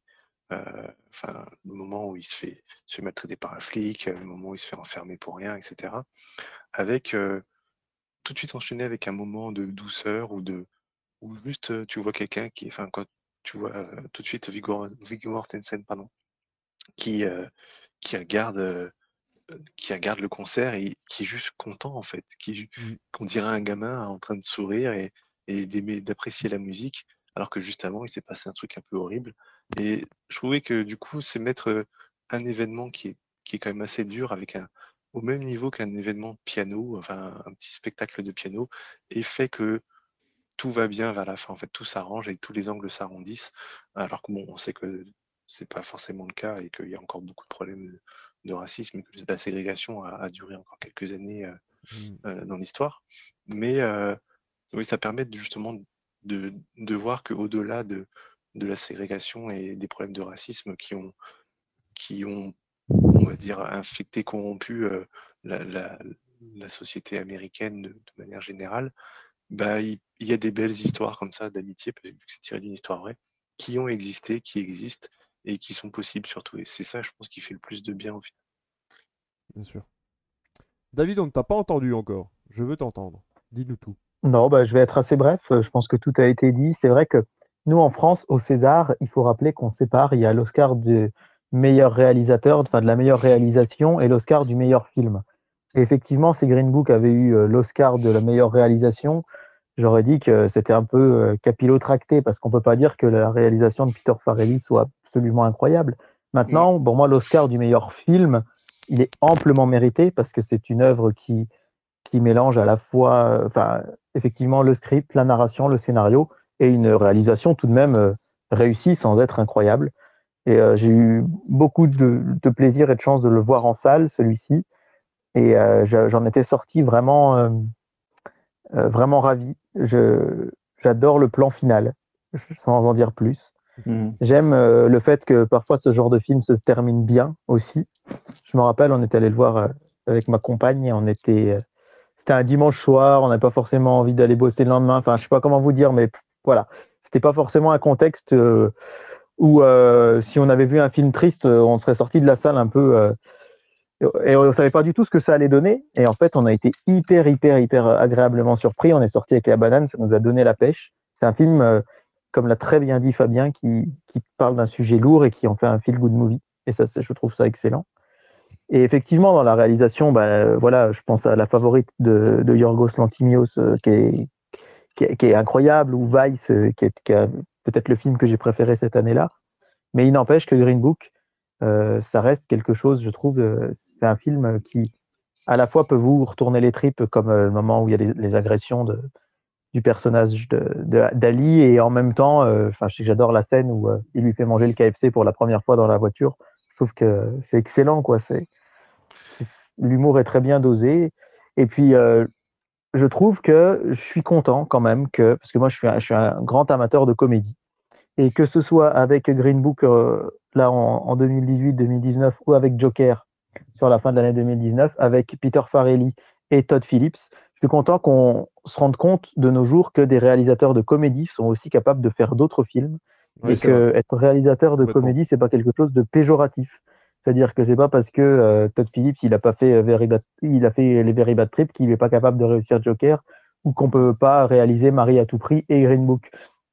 Et très souvent euh, les les réalisateurs de, de comédie sont un peu euh, comment dire, on les met dans des cases. Eux ils font des films comiques, eux ils divertissent le public et à côté de ça il y a ceux qui font les grands films. Hmm. C'est d'ailleurs très rare d'avoir une comédie qui soit nommée aux Oscars euh, dans la catégorie du meilleur film, comme chez nous au César d'ailleurs. hein. Alors que Euh, c'est les films les quelque part euh, crée un, petit clivage entre. Oui, et puis que quand on regarde le box-office tous les ans, c'est toujours des comédies qui sont en tête. Alors je sais que ça c'est pareil, hein, euh, la qualité et la quantité, mais je veux dire voilà, euh, le public aime les comédies et que c'est effectivement, euh, si on prend en France par exemple le dîner de con, euh, la réalisation de Francis Weber avec les dialogues, elle est ciselée, c'est de l'horlogerie en fait. C'est vraiment chaque réplique qui tombe pile au bon moment avec le bon mot, la bonne phrase. C'est vraiment millimétré et c'est vraiment pas facile. Et, euh, puis pour terminer, euh, comme on l'a dit, c'est un film qui est passé hier à la télé, qui a cartonné point de vue audience, parce que presque 5 millions de spectateurs. Et euh, quelque chose d'assez rare, c'est qu'à l'issue du film, j'ai été faire un tour sur les réseaux sociaux. Et comme un peu je l'avais vécu avec La Promesse, dont je vous avais parlé il y a 15 jours, je crois, il y, y avait pratiquement que du positif. C'est-à-dire que et le film a vraiment emballé les téléspectateurs hier soir. Et je trouve que c'est vraiment une bonne chose de voir que en l'espace d'un mois, sur France 2, il y a eu Three Billboards et il y a eu euh, Green Book, Mm. c'est-à-dire deux excellents films. Et ils ont été tous les deux en tête des audiences. Et euh, ça, je trouve que c'est un signal fort parce que ça montre que bah, on, on dit des, des Français qu'ils apprécient seulement Bienvenue chez les Ch'tis et qu'est-ce qu'on a fait au bon lieu, ben c'est la preuve que non. Parce que si 5 millions de personnes sont capables d'apprécier Green Book, 5 millions de personnes d'aimer Three Billboards, ça montre que le cinéma, euh, entre guillemets, qu'on dit parfois un peu pointu, un peu arrêt essai, parce qu'il faut rappeler que ces films-là, tous les deux ont été classés essai, mais ils sont capables d'aussi séduire et de plaire à un grand monde, donc euh, au plus grand monde. Donc je pense que c'est aussi la très bonne nouvelle de la soirée cinéma d'hier soir de, de France 2. Eh ben, je suis complètement d'accord, ouais. Carrément. Et, Après, euh, comme... D'ailleurs, Vas-y, vas-y, Jeff. pardon, vas-y, vas-y, continue. Ouais, moi, ce qui, en fait, ce film, euh, au moment de sa sortie, m'a- m'avait fait. J'avais été un peu réticent à l'idée d'aller le voir parce que euh, pas longtemps avant, j'avais vu le film Détroit. Mm. Mm, euh, qui, et qui, qui traite un peu du, du même, du même sujet de, de- du racisme envers les, les communautés afro-américaines aux États-Unis et qui, moi, m'a m'a profondément déprimé en fait quand tu sors de ce truc-là, de ce film et tu te dis c'est c'est tiré d'une histoire vraie aussi c'est c'est pas possible en fait, c'est pas possible que des choses comme ça soient arrivées euh, et que euh, même encore aujourd'hui les gens qui, qui aient commis des, choses aussi horribles s'en sortent. Et, euh, et du coup, pour ça que j'avais une grosse appréhension à l'idée d'aller voir The Green Book en me disant bah, c'est tiré d'une histoire vraie, ça parle de, de racisme et de ségrégation. Je vais passer finalement, peut-être pas une mauvaise soirée, mais je ne vais pas forcément euh, m'amuser des masses. Quoi. Mm, mm. Et ça a été, pour le coup, ça avait été une, une bonne surprise. J'avais été content en- à la sortie, un peu, un peu pareil. euh, ça avait bien, bien terminé ma journée. Et, euh, et je- pour ça, je suis content de voir qu'il y a des réalisateurs qui peuvent, qui peuvent un peu s'affranchir de, de la tristesse d'une situation pour en faire quelque chose de beau et quelque chose de, de même drôle par moment. Et euh, je trouve que le cinéma, pour ça, a, a quand même, est quand même un vecteur d'émotion qui, qui, est, qui est génial. Quoi. Et pour la, petite anecdote, euh, bah, bah, par- pardon, excuse-moi, vas-y. Non, et ce film-là en particulier. je veux dire. Ouais, je, je voulais juste terminer en disant que c'est un film qui, est, euh, qui a été produit par Metropolitan. Je vous en parle euh, parfois parce que Metropolitan, c'est un tout petit distributeur à côté des géants Disney, Universal, Warner Bros, etc. Et euh, ils avaient misé sur ce film. Effectivement, c'était pas gagné pour eux parce que miser sur euh, mettre de l'argent sur un film réalisé par Farelli, euh, qui n'est pas une comédie vraiment au sens propre où on peut le dire. Et la dernière fois où Metropolitan avait eu un immense succès euh, aux Oscars, c'était avec euh, Le Seigneur des Anneaux, Le Retour du Roi. Donc on peut dire que Viggo Mortensen porte chance euh, à, à Metropolitan. Parce que l'histoire du Seigneur des Anneaux et Metropolitan, elle est quand même folle. On va pas, ça mériterait euh, un sujet sur une émission, mais personne ne croyait au sujet de- au, au succès de ce film. Euh, Peter Jackson a vraiment peiné à trouver un studio. Finalement, Metropolitan, ils sont allés et ça reste aujourd'hui le plus grand succès qu'ils aient jamais eu. Et euh, de se dire qu'un petit distributeur a pu sortir une immense saga comme le, Seigneur des Anneaux, c'est une très belle histoire, je trouve. Et de voir que, bah voilà, euh, une dizaine, douzaine d'années après, ils ont retrouvé le succès avec Viggo Mortensen. J'aime bien l'anecdote. C'est vrai que c'est plutôt pas mal. Et euh, pour revenir là-dessus, d'ailleurs, euh, on parlait des comédies euh, qui avaient un peu de mal à, à se frayer un chemin jusqu'aux récompenses. On peut penser notamment à Intouchable, enfin le, le- le duo. Toledano-Nakash finalement un ça, donne ouais. toujours un petit peu ce résultat-là avec Intouchable, le sens de la fête, on en parlait. Moi, je trouve qu'il y a un petit peu cette ambiance où on arrive à discuter de sujets de façon assez subtile, mais de faire passer le message quand même, et tout en mettant un petit peu d'humour dans le, dans le lot. Euh, je pense qu'on va y arriver tout doucement. Je pense que c'est notre génération de réalisateurs à nous, ou la génération juste avant, qui va réussir justement à trouver un équilibre dans les, dans les discours. Et, euh, et ça Mhm. viendra tout doucement. On va commencer à avoir de plus en plus de ce genre de, et en même temps, ça passe un message. Alors, est-ce que le jour on n'aura plus, enfin, j'espère qu'un jour on n'aura plus besoin de diffuser ce genre de message, mais euh, est-ce qu'il y aura toujours ça- la place pour ces films-là quand, euh, quand, quand ces sujets-là seront, seront remis à plat Mais bon, je pense que de toute façon, l'histoire du racisme, euh, même si, même si j'aimerais bien, même Oh, si ça me ferait énormément plaisir, je pense que le racisme existera toujours et qu'il y aura toujours besoin de diffuser ce genre de message à un moment ou à un autre. Mm. C'est vrai. Eh ben, merci les gars. Je sais pas si vous avez des choses encore à rajouter sur Green Book, mais bon après, euh, comme on me disait, c'est voilà, tout, tout est dans le, tout est dans le, dans, dans les dialogues et, euh, et dans les, dans le script et peu dans la réalisation. Donc c'est vrai qu'il y a quand même assez peu de choses à dire sur les images en soi du film, même si les décors sont très bien faits. hein. On a vraiment cette retranscription des années 60 de façon euh, très très bien, très bien retranscrite. hein. Si, ressouligner peut-être le, le niveau assez fou des acteurs dans le film, vraiment, qui ont été très très Ouais. très bons. Donc, euh, Le niveau de piano de, de Ali euh, est absolument dingue. hein. Quand on voit que c'est lui qui ça, joue. je suis pas sûr que ce soit lui vraiment qui joue ou si ça a été refait un peu au CGI. Parce que euh, j'ai lu un truc comme quoi il a fait que il a, il a fait que trois mois de piano en fait pour, Ah. pour le rôle.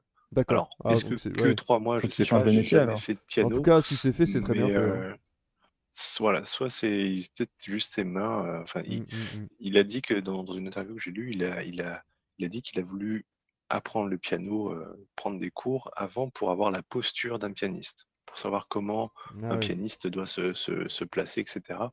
De là à ce qu'il sache faire du Chopin comme ça, je sais pas. Ouais. Euh, Ouais, ça ça se me- trouve, ça il est peut-être aussi pianiste à la base et puis il s'est entraîné ou soit il a refait tous ces mouvements-là. Enfin, Mm, mm, parce que mm. finalement, il fait du piano, mais il fait une séquence, il fait pas forcément tout. Mais je- Et il est musicien aussi un petit peu à, à- à la base. Bon, je crois qu'il est plus tourné vers le rap. Donc, euh, je sais pas du tout si c'est vraiment lui qui joue. Mais si c'est lui, oui, c'est impressionnant, en tout cas, c'est sûr. Eh ben, merci les gars pour ce, cet avis sur, euh, sur Green Book que l'on a vu euh, hier sur France 2. Et merci à France 2 d'ailleurs de continuer à diffuser euh, ce genre de film parce qu'on a eu droit à Three Billboards aussi en fin de soirée, donc hier après, après Green Book. Mhm. Donc j'espère que certaines personnes sont passées dessus. Euh, S'il a fait que trois mois, non, c'est pas lui au moins qu'il soit déjà pianiste d'un bon niveau. Bah oui, oui, tout à fait. Non, mais c'est possible que ce soit de la CGI, mais c'est vrai que pour le coup, je n'ai pas vu le, je n'ai pas vu l'effet spécial. soit on lui a dit, va- on lui, soit on lui a dit vaguement à quoi ça. De toute façon, le son qu'on entend, c'est du, c'est de la post-prod, ça c'est sûr. Après, est-ce que euh, il- on lui a donné un piano, euh, piano sans corde, et puis bah, il, il met ses mains un peu en, en sachant vaguement où il faut les mettre, et puis on a mis le son de dessus. C'est possible aussi. hein, c'est pas. ouais, ouais. Non, le En tout cas, rythme. ça non. m'étonnerait que ce soit lui vraiment qui fasse la partition euh, indiquée. Ouais. Quoi. Complètement. Bah écoutez, on essaiera de tirer ça au clair en achetant le Blu-ray de Green Book pour regarder le making of, parce qu'en ce moment il faut acheter des Blu-ray, euh, comme nous l'a indiqué David dans l'émission de la semaine dernière, lundi dernier, euh, dans notre, notre émission en tête à tête. Donc euh, voilà, si euh, vous cherchez des idées pour aider le cinéma, n'hésitez pas à retourner écouter notre, notre dernière émission, qui est disponible en replay sur YouTube, parce que j'ai pas eu le temps de la mettre en podcast. Euh, et bah écoutez, il nous reste plus que les news. Il nous reste plus que les news. Donc on va passer aux news. On va essayer de faire ça. euh, Ça m'ennuie de mettre un chrono. Mais ça serait bien qu'on essaye de de faire un truc euh, qui dure moins de 3 minutes par sujet, si c'est possible. Oui. Euh, Jeff, je sais plus du coup, t'as eu le temps toi ou pas? Non, t'as peut-être pas eu le temps de préparer des sujets?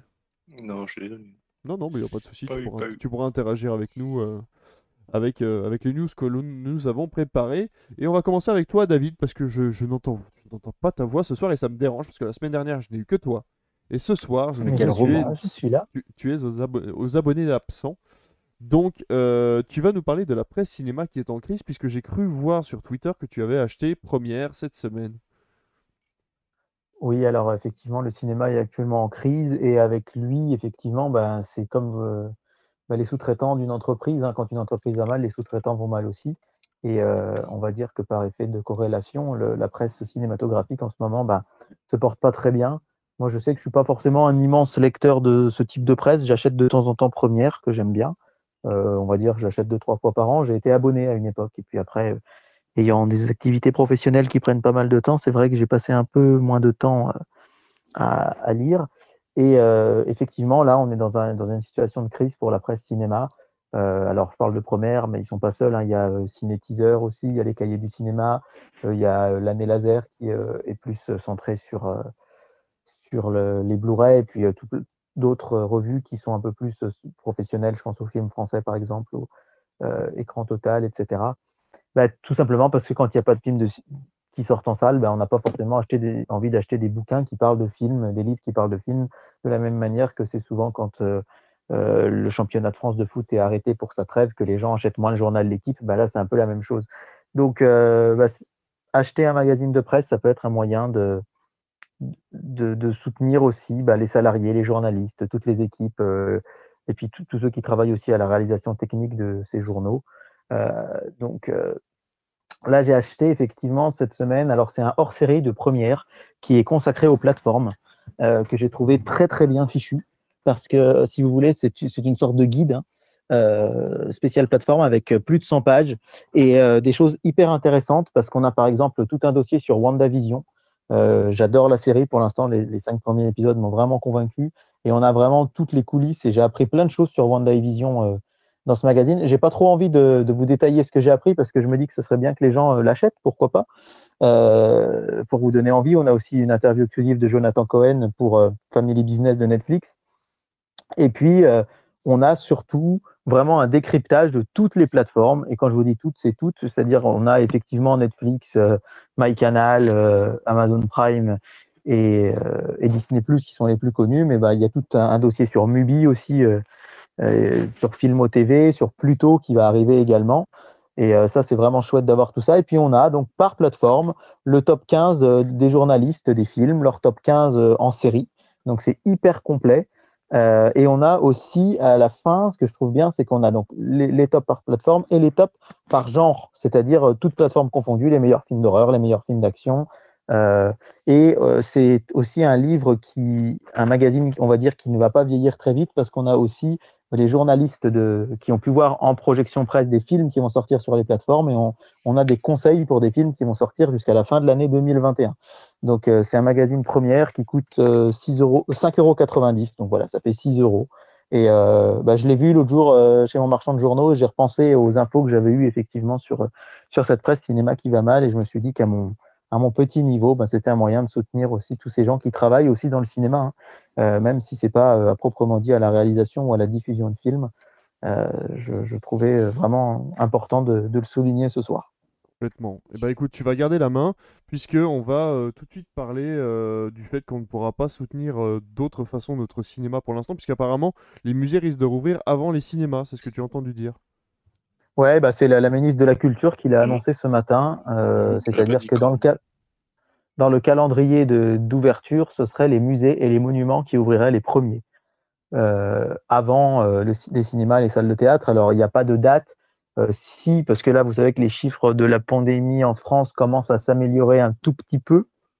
Euh, si on reste sur cette stabilité, voire sur cette légère décrue, les monuments et les, musées rouvriraient d'ici deux à trois semaines.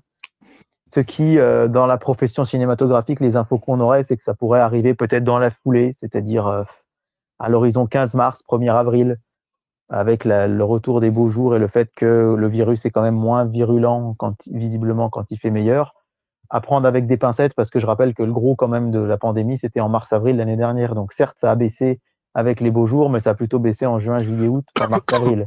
Donc euh, à avec des pincettes, mais malheureusement euh, c'est vrai que les, ça a été quand même une annonce un peu choc pour les professionnels du cinéma qui espéraient pouvoir réouvrir en même temps que les musées et que les et que les monuments. Mais bon, voilà, ce sera euh, encore un tout petit peu après, d'après ce qu'on a eu comme info. Eh ben merci. Eh ben écoute, tu waouh, wow. tu as réussi à condenser pour être dans les temps, donc c'est magnifique. Euh, Fabien, bah écoute, oui, vas... j'avais deux autres petites news, mais on y viendra peut-être après. On oui, on va, on va faire ça. On va essayer de, de faire un mix, un mix chroniqueur. chroniqueur.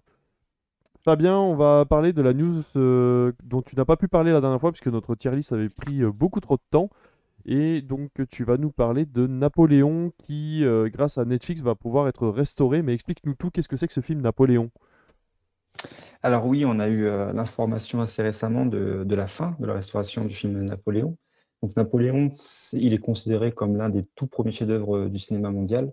Il a été réalisé par un, réalisateur français qui s'appelle Abel Gance. Donc je ne sais pas si vous avez déjà entendu parler de lui. Il est connu notamment donc pour ce fameux Napoléon et aussi pour le film J'accuse, qui reprenait le célèbre texte.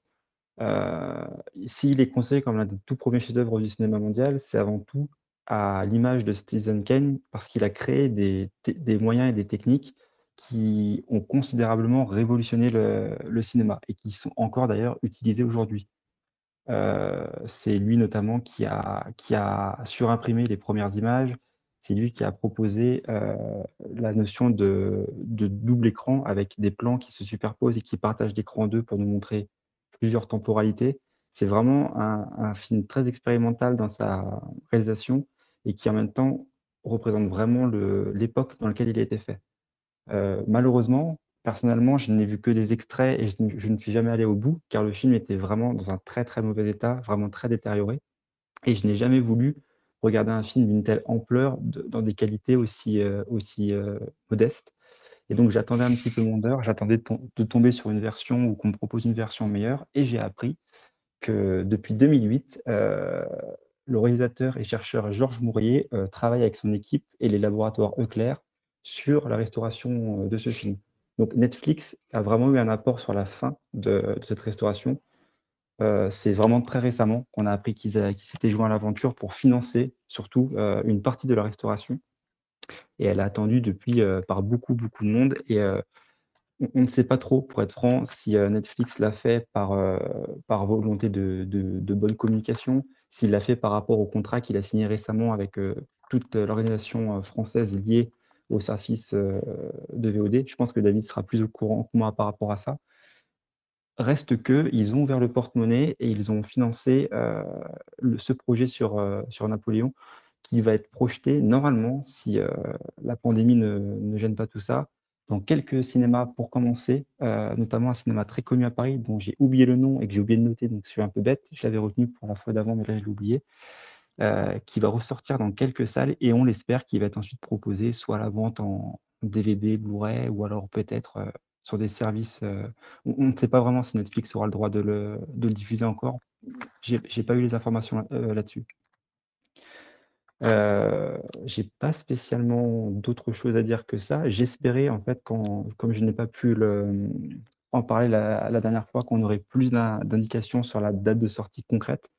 Mais comme on le sait en ce moment, c'est pas facile d'avoir des dates du tout. Donc, euh, on est encore dans l'expectative. Je voudrais juste préciser que là, on parle d'un film qui, qui dure entre 5 et 7 heures. On ne sait pas euh, leur format finaux, final. Pardon. On ne sait pas combien de, de pellicules ils ont réussi à sauver, mais on peut aller jusqu'à 7 heures de film pour vous donner une idée un peu du, du morceau que, que ça va être. Ok, ok, ok. Et ben, je pense. Alors, moi personnellement, euh, je pense quand même que c'est en rapport. Je ne dis pas qu'il n'y a pas de cinéphile chez Netflix, mais je pense que c'est quand même en rapport avec cette histoire de chronologie des médias qui est censée être légèrement diminuée s'ils constatent que les services de SVOD participent grandement à des productions euh, ou euh, au bénéfice du, du cinéma en France et en Europe. Donc. euh, ça, je pense que tout, a- tout a un rapport finalement. Après, David, je sais pas si tu pourras confirmer ma théorie, mais ça paraît quand même plus que probable. C'est possible. Alors la, décision, elle doit arriver, je crois, rapidement. hein. C'est fin février, début mars, de savoir si la chronologie des médias est réduite ou pas. C'est vrai que c'est toujours le problème en matière de mécénat, euh, comme ça, c'est-à-dire que quand le mécénat est, publié publiquement, on peut toujours douter quelque part un peu de sa sincérité. C'est à la fois un coup de pub pour Netflix et à la fois une bonne action. Euh, bah, je vais prendre un exemple bête, je dis pas que c'est mieux, mais euh, Coca-Cola, par exemple, a financé la restauration de, certains châteaux en France dans les années 80-90. Et par contre, ils avaient fait ça sous couvert d'anonymat complet et que l'information ne filtre pas. Et finalement, elle a filtré une quinzaine d'années après. Là, c'est différent quand on fait quelque chose et qu'on dit, vous voyez, on le fait. Enfin, c'est comme euh, si vous alliez donner une pièce à un sans-abri dans la rue et que vous fassiez un selfie, que vous le mettiez sur Twitter. La bonne action, euh, bah, vous voyez ce que je veux dire, quoi. Elle perd un Donc, peu de son éclat, effectivement, Ouais, voilà. on- ça perd de son éclat. Donc le fait que Netflix euh, le, le dise et le fasse, je, je sais pas. Honnêtement, de toute façon, le deal, il est vraiment sur le soutien du cinéma actuel. hein. Le deal euh, officiellement que lui demande la culture, c'est de soutenir les salles de cinéma avec les films qui vont sortir maintenant. Maintenant, vous- vous- enfin, pas besoin de vous faire un dessin, il n'y a pas de films qui sortent maintenant. Donc si on veut montrer qu'on est vraiment investi dans le soutien du cinéma, bah, comment on fait si on peut pas soutenir de films qui sortent puisqu'ils sortent pas? On soutient les films, on soutient les films de patrimoine aussi. Donc effectivement, euh, ça peut jouer, mais bon, quelque part, euh, la finalité, c'est qu'on va pouvoir voir le fameux Napoléon, euh, Oui. qui est quand même euh, légendaire. Enfin, je veux dire, moi, avant d'aimer le cinéma, j'avais entendu parler de ce Napoléon, quoi, qui, avait le mythe du fait que le film soit pas en bon état, qu'on puisse pas le voir en entier. Euh, et du coup, euh, et d'après ce que nous dit Comic Eater, voilà, c'est lié au partenariat avec le CNC. Donc, euh, s'il y a un partenariat avec Netflix et le CNC, c'est bien qu'il y a une petite idée derrière la tête et que ils espèrent réduire la chronologie des médias.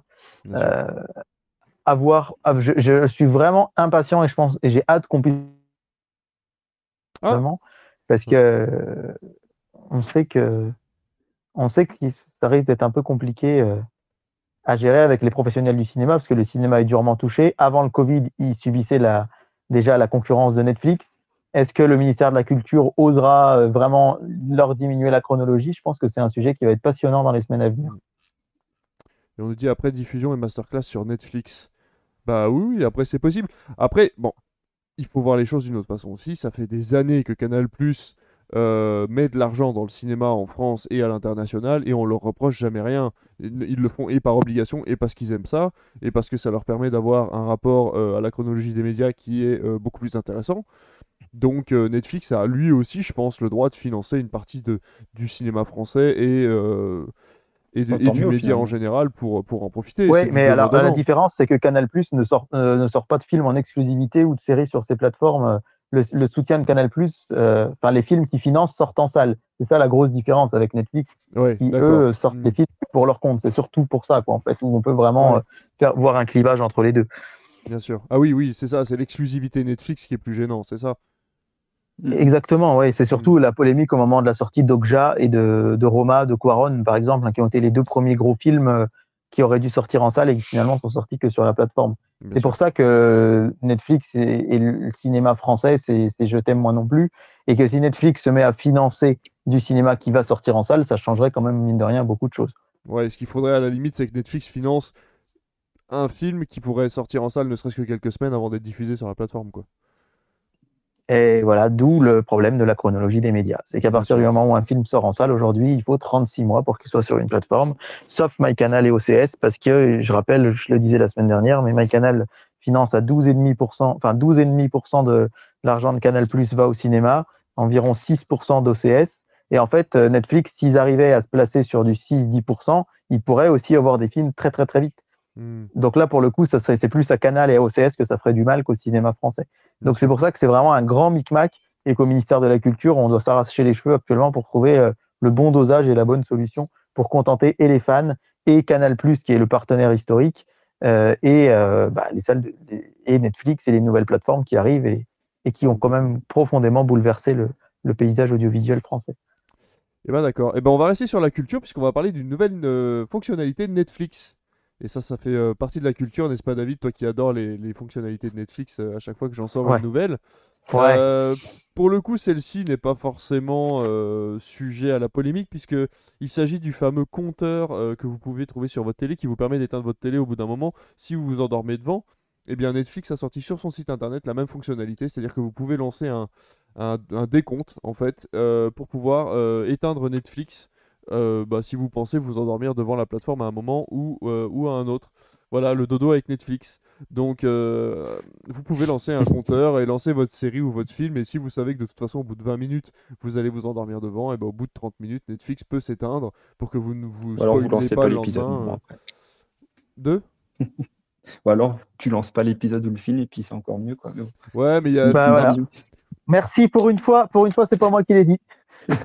ça arrive les jours où on est fatigué. Après, moi, je sais que par exemple, enfin, on a toute une Ah, si génération. J'ai- des en personnes, fait. j'ai des personnes qui viennent me, qui viennent m'acheter des télés et qui veulent absolument, et on est obligé de vérifier ensemble sur la télé, qu'elle ait la fonctionnalité euh, décompte. Elle est, euh, elle est cette fonctionnalité qui permet de. Il y a des gens qui s'endorment devant la télé. Ils ont besoin de la télé pour s'endormir. Ils ont, ouais, ils ont besoin d'une présence, ça je vois. C'est ok. ça. Mais- bah oui, mais une télé, je comprends parce que du coup, tu, tu économises l'électricité en quelque sorte. Mais là, si c'est juste ton Netflix qui s'arrête, enfin, ton PC il reste allumé, euh, je, je vois pas trop l'intérêt. en fait, je comprends pas Bah, trop. non, bah si, en fait, si tu veux, comme je disais, quelqu'un a besoin d'une présence. Parfois, je connais du monde, ils, voilà, ils ont besoin d'une présence quand ils veulent s'endormir. Ils ont besoin d'une télé qui tourne ou ils ont besoin de musique dans leurs oreilles pour s'endormir. Et euh, comme une Mhm. playlist de 15 ou 20 minutes, le temps que tu t'endormes, bah là, c'est pareil, tu as euh, un bruit de fond. Pendant, euh, pendant quelques minutes, le temps de t'endormir devant ton écran, et ensuite ça s'arrête, et, et tu pourras regarder la suite le lendemain sans te faire spoiler parce que ton épisode s'est arrêté euh, 15 minutes trop tard ou une, ou une heure trop tard. Oui, je suis d'accord, mais bah, ça, c'est ta télé ou ton ordinateur qui le fait. Bah, pas forcément. Ton ordinateur, il peut pas s'éteindre au bout d'un certain temps. Ah, Enfin, si, il y a la mise en veille. Ah non, la mise en veille ne se déclenche pas quand Netflix est en route. Mais Tu, tu peux, tu peux demander à ton PC ou. Enfin, ouais, je sais pas trop. Non, mais regarde, euh, si tu regardes sur ta PS4, par exemple. Alors, pour l'instant, c'est disponible que sur PC. Mais si tu regardes sur ta PS4, il n'y a pas de décompte. Et du coup, ta télé s'éteint pas parce que ta PS4 reste allumée.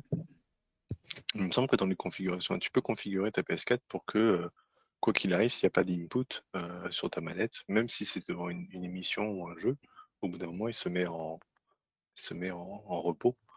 Hmm. Enfin, moi, je sais que si je laisse un jeu en pause trop longtemps, euh, la console se met en repos. Sur Netflix, j'ai jamais vérifié euh, parce que je pas Netflix sur la console, mais euh, bah, ou- enfin, je sais pas. Après, c'est un gadget euh, comme un autre, pourquoi pas Oui, c'est parce que j'aime bien parler des nouvelles fonctionnalités de Netflix à chaque fois, ça fait, le, ça fait le petit débat à chaque fois. Mais après, je me fais avocat du diable, mais je suis d'accord avec vous. Moi, je m'endors jamais devant la télé, ou très très rarement. Et Bah. euh, voilà, donc il n'y a pas de. Mais il y a des films de Ben Affleck sur Netflix? Bah oui, on met Batman vs Superman, c'est bon. Et puis, bah, Mais je crois que oui. c'est bon. Bah oui, non, mais en fait, c'est bon, je valide. Moi, je valide complètement. Ouais, moi, uniquement devant euh, Batman vs Superman et Man of Steel, euh, ça marche. Je valide. Oh, Man of Steel, vous êtes dur. Non, c'est Ah dur non, Man of Steel, euh, Man of Steel. hein. Man of Steel, c'est une, c'est une catastrophe Moi, intersidérale. je, je pense que je préfère Batman vs Superman que Man of Steel pour vous donner une idée. Ah, moi, moi pourtant, aussi, largement. Je sais, je sais que je Man of pas. Mais Steel. je crois que je préfère la gastro-entérite que Man of Steel, en fait. Ah, arrête. Il est dur. Ah non, du coup, il serait mou, mais. euh, Dur, mais juste. Non, mais euh, c'est vrai Vous que êtes dur avec on l'a dit l'autre jour. Comics quand même. quand on a fait euh, la, la- la parenthèse sur les comment soutenir le cinéma, quitte à s'endormir de- devant un écran, autant vous endormir devant votre télé qui passe un film. Parce que là, pour le coup, c'est comptabilisé en audience et ça soutient le cinéma. Que, c'est vrai que moi, je fais partie des rares personnes qui se sont jamais endormies de leur vie devant un film, je pense, parce que j'a- j'arrive pas déjà. Enfin, je mets toujours longtemps à m'endormir, moi. Donc, euh, être endormi devant de la lumière avec du son et euh, enfin, c'est- juste impossible. Mais euh, je comprends qu'on ait besoin de ça et c'est une petite, un petit truc, mais je me dis que voilà, il y a toujours moyen. Enfin, ouais, voilà, je, je- la- jamais je vais lancer un film si je sens que je suis fatigué, que je suis pas dans de bonnes dispositions, je suis comme Fabien, donc. On, est aussi une génération, on a tous à peu près dans la trentaine, je pense, parmi, parmi nous. Et euh, je, j'observe une, une, une, génération qui n'achète plus de télévision. Eux ne, ne jurent que par Netflix et les systèmes de SVOD. Ils ne veulent pas de télévision, ils ne veulent pas d'antenne de télévision non plus. Ils achètent plutôt des écrans d'ordinateur pour ne pas avoir à brancher le câble de la télé et ne pas s'ennuyer avec ça. Et cette génération-là a besoin des fonctionnalités que propose normalement une télévision classique euh, avec des chaînes de télé. Donc, euh, malheureusement, euh, Netflix, là, pour le coup, euh, c'est juste adapté à une nouvelle génération qui n'a pas besoin des chaînes de télévision et qui, pour l'instant, trouve que la télé n'a aucun intérêt. Alors, nous, on essaye de prouver Ouais, qu'elle alors, si, qu'elle si la un. télé a aucun intérêt, mais qu'ils ont besoin d'une télé pour s'endormir, c'est quand même. Euh, T'avoueras que c'est quand même un sacré paradoxe, quoi. Enfin, je sais pas, c'est comme si quelqu'un disait je veux pas boire de l'alcool, mais j'ai besoin de vin, sinon je m'endors pas. Bah, alors du coup, tu prends du vin quand même. Donc, euh, je me dis, si tu as vraiment besoin d'un écran pour t'endormir, c'est plutôt euh, vers un thérapeute du sommeil qu'il faut aller plutôt que vers Netflix qui va te mettre un compteur euh, pour t'endormir. Enfin, je sais pas, je trouve que c'est c'est fou, quoi. de- de- Bah, ou alors de, de après, regarder. Je pense que c'est Enfin, je bon, pense bref. que c'est un gadget qui, qui mange pas de pain. Ils l'ont mis en place. Oui, mais voilà, Là, ça touche de pas. comme ça. Ça touche pas fait, finalement à, l'œuvre. Ouais, et puis ça touche pas à l'œuvre comme on a le, le x1,5, x2, etc. qui là pour le coup est une aberration Oui, bien totale. sûr. Euh, là, on est vraiment sur un petit gadget, encore une fois, si tu t'endors devant ta télé. Bon, voilà, euh, c'est voilà, c'est le petit truc en plus, mais effectivement, c'est moins scandaleux que les autres euh, fonctionnalités qu'a pu sortir Netflix, comme l'écran noir avec juste l'audio ou justement l'accélération du, du programme. Oui, voilà. c'est clair. Donc euh, voilà, c'était ma petite news à moi. Euh, on va finir avec mes news, comme ça ce sera fait. Euh, on va parler des Golden Globes, puisque pour la première fois on était dans le racisme tout, juste avant, là on va rentrer dans le sexisme. C'est la première fois que les Golden, Golden Globes vont recevoir euh, trois nominées féminines, enfin trois nominés féminins plutôt, dans la catégorie meilleure réalisation. Donc, enfin meilleur réalisateur plutôt. Donc on aura, euh, alors que je me trompe pas, on aura bien euh, Chloé Zhao pour Nomadland, euh, Regina Kings pour One Night in Miami, et on aura du coup Emerald Fennell pour Promising Young Woman. Donc pour euh, info, One Night in Miami, c'est déjà disponible sur Amazon Prime si vous voulez le regarder, et les deux autres seront disponibles en salle dès que les cinémas seront rouverts. Euh, ça... Alors, si je ne me trompe pas, sur les 78 ans des Golden Globes, il n'y a eu que 5 nominations pour des femmes. Donc, c'est vraiment, vraiment euh, bah, scandaleux, hein, il faut le dire. Donc euh, voilà, ben, on espère que ce sera une de ces trois-là qui gagnera le trophée, parce qu'une nomination c'est bien, une victoire c'est quand même mieux. Mais euh, je pense voilà, il faut en parler. euh, c'est des choses, on voit que les choses changent, que ça bouge de ce côté-là. On a aussi beaucoup plus de réalisatrices, on offre beaucoup plus de, responsabilités maintenant aux femmes dans le cinéma. Donc je pense que la tendance va bouger au fur et à mesure des années, et, ça va pouvoir pousser un peu les pourcentages vers le positif. Oui. Ok, merci euh, pour ce commentaire. euh, voilà, c'est très Bah, constructif. non, mais je trouve- je trouve ça si- bien. si le film est bien, tant mieux. Si, J'aimerais bien voir pour les. mettre un pourcentage, euh, je sais pas, mais si, si, si les films sont bien, enfin, si la réalisation est bien et que, que ça mérite effectivement cette nomination, euh, Ben, en tout cas, Nomadland euh, a eu droit à des avant-premières et euh, il a été très apprécié. Euh, Promising Young Woman également, il a été vu parce qu'il est déjà sorti en salle aux États-Unis. Il a été vu et euh, apparemment il est de très bonne facture. Et euh, on a aussi euh, One Night in Miami qui, euh, pour le coup, est disponible vraiment partout et euh, qui, pareil, a eu euh, énormément de bonnes critiques. Donc je pense que les films valent le coup. Et euh, voilà, je ne sais pas contre qui elles seront au Golden Globe. J'ai pas regardé les autres nominations, mais euh, si je pense que ces trois-là ont leur chance de gagner. Ok. Mais si ça permet par la suite que des, que des femmes, aient moins de, femmes pardon, aient moins de difficultés à, à proposer leurs euh, projets et qu'elles aient moins de difficultés à les faire financer, tant mieux au final. Parce que c'est surtout ça le problème, c'est qu'elles doivent se battre beaucoup plus que les hommes pour pouvoir enfin avoir, avoir un financement et pouvoir faire ce qu'elles veulent. Quoi. ça légitimise complètement euh, les femmes dans, le, dans leur rôle à ce niveau- à ce niveau-là. Ouais, si, si ça, et puis si ça crée des nouvelles vocations aussi, ça, ça peut être bien. Ouais, ah oui, oui, oui, complètement, complètement. Mais on en voit hein, des réalisatrices de, voilà, on parlait de Bigelow euh, là il y a pas longtemps. Euh, voilà, c'est une femme qui fait des films absolument extraordinaires, qui avant était plutôt allouée à des hommes. hein. Euh, je pensais à des mineurs ou euh, euh, Zero Dark Thirty, qui était pour le coup avant donné euh, majoritairement à des hommes, et elle a fait ça d'une façon absolument admirable. Donc euh, voilà, on, a, on peut rien reprocher euh, aux femmes euh, en tant que réalisatrices, hein. absolument rien. Oui, oui. Donc euh, voilà, bon, c'était euh, encore une petite info made in Critflix. Et on va repasser à Fabien. Du coup, tu as euh, trois minutes pour nous parler de trois films d'animation japonaise qui vont euh, sortir euh, en France. Bah, je vais surtout en parler d'un, euh, les autres c'était juste pour les mentionner parce que l'actualité était là. Euh, là, ça sera mon, mon cœur de fan qui va parler puisque euh, Takishiko Inoue est un mangaka qui a sorti euh, notamment un manga vraiment mythique qui s'appelle Slam Dunk. Je ne sais pas si vous le connaissez. Ouais. Je pense que J-Fresh si et je pense que Comic Sitter aussi. Donc pour situer à, à- peut-être aux deux David, même si de David. euh, Euh, je te rappelle David- que le David, il t'a offert un tome de Slam Dunk pour ton anniversaire. J'allais dire, euh, j'allais hein. dire, tu connais par mon Prends-moi pas pour ce que je ne suis pas. Moi, je suis pas Kevin Costner qui fait signe euh, euh, dans la tempête à son fils Viens pas me sauver, je vais sauver le chien. Hein Je, je n'ai que, que trois On est minutes. bien David. d'accord. Donc, euh, Slam Dunk est un manga qui est sorti, euh, qui a été publié pardon, de 90 à 96 et qui parle de basketball. Donc, Takeshi Kono est un fan de NBA de base et il a eu l'idée de, de proposer un manga sur le basket là où des mangas de foot, de tennis et de tous les autres sports sortaient, sauf celui-ci. Le succès a été colossal. Euh, pour vous donner juste des toutes petites données, en 97, il a été élu le manga de, de l'année face à Dragon Ball. Juste pour Ah vous oui, dire, si vous connaissez un tant soit peu l'univers manga, c'était juste une performance ahurissante. Et une statistique que j'aime beaucoup euh, donner quand je parle de ce manga-là, c'est que le taux de participation et d'inscription euh, au basketball dans les collèges japonais a augmenté de 790% six mois après la sortie du premier chapitre. Pour donner l'impact que ça a eu. Ah ouais. 120 millions de tomes ont été vendus dans le monde, considéré comme un des plus grands succès à échelle mondiale. Une série animée de 101 épisodes a été produite de 93 à 96 et on peut le dire, ne donnait pas vraiment euh, l'essence du truc. C'était pas d'une qualité top, d'autant que le, le- le trait de, de Takeshiko est vraiment très très. Alors, et je te coupe, je te coupe, vraiment. parce que là, du coup, euh, Pepper Potts, euh, malheureusement, va devoir être bannie de ce chat, puisqu'elle nous dit qu'elle n'aime pas Dragon Ball. Et euh, voilà. Ayant je joué il y gérer a la moins de deux heures à, à Fighter Z euh, et ayant vraiment considéré que Dragon Ball restait euh, un des piliers du manga euh, japonais, euh, j'ai un peu de mal à faire avaler la pilule. Mais T'as bon. raison, Pepper Pot, s'envoie les chier, là. c'est bien.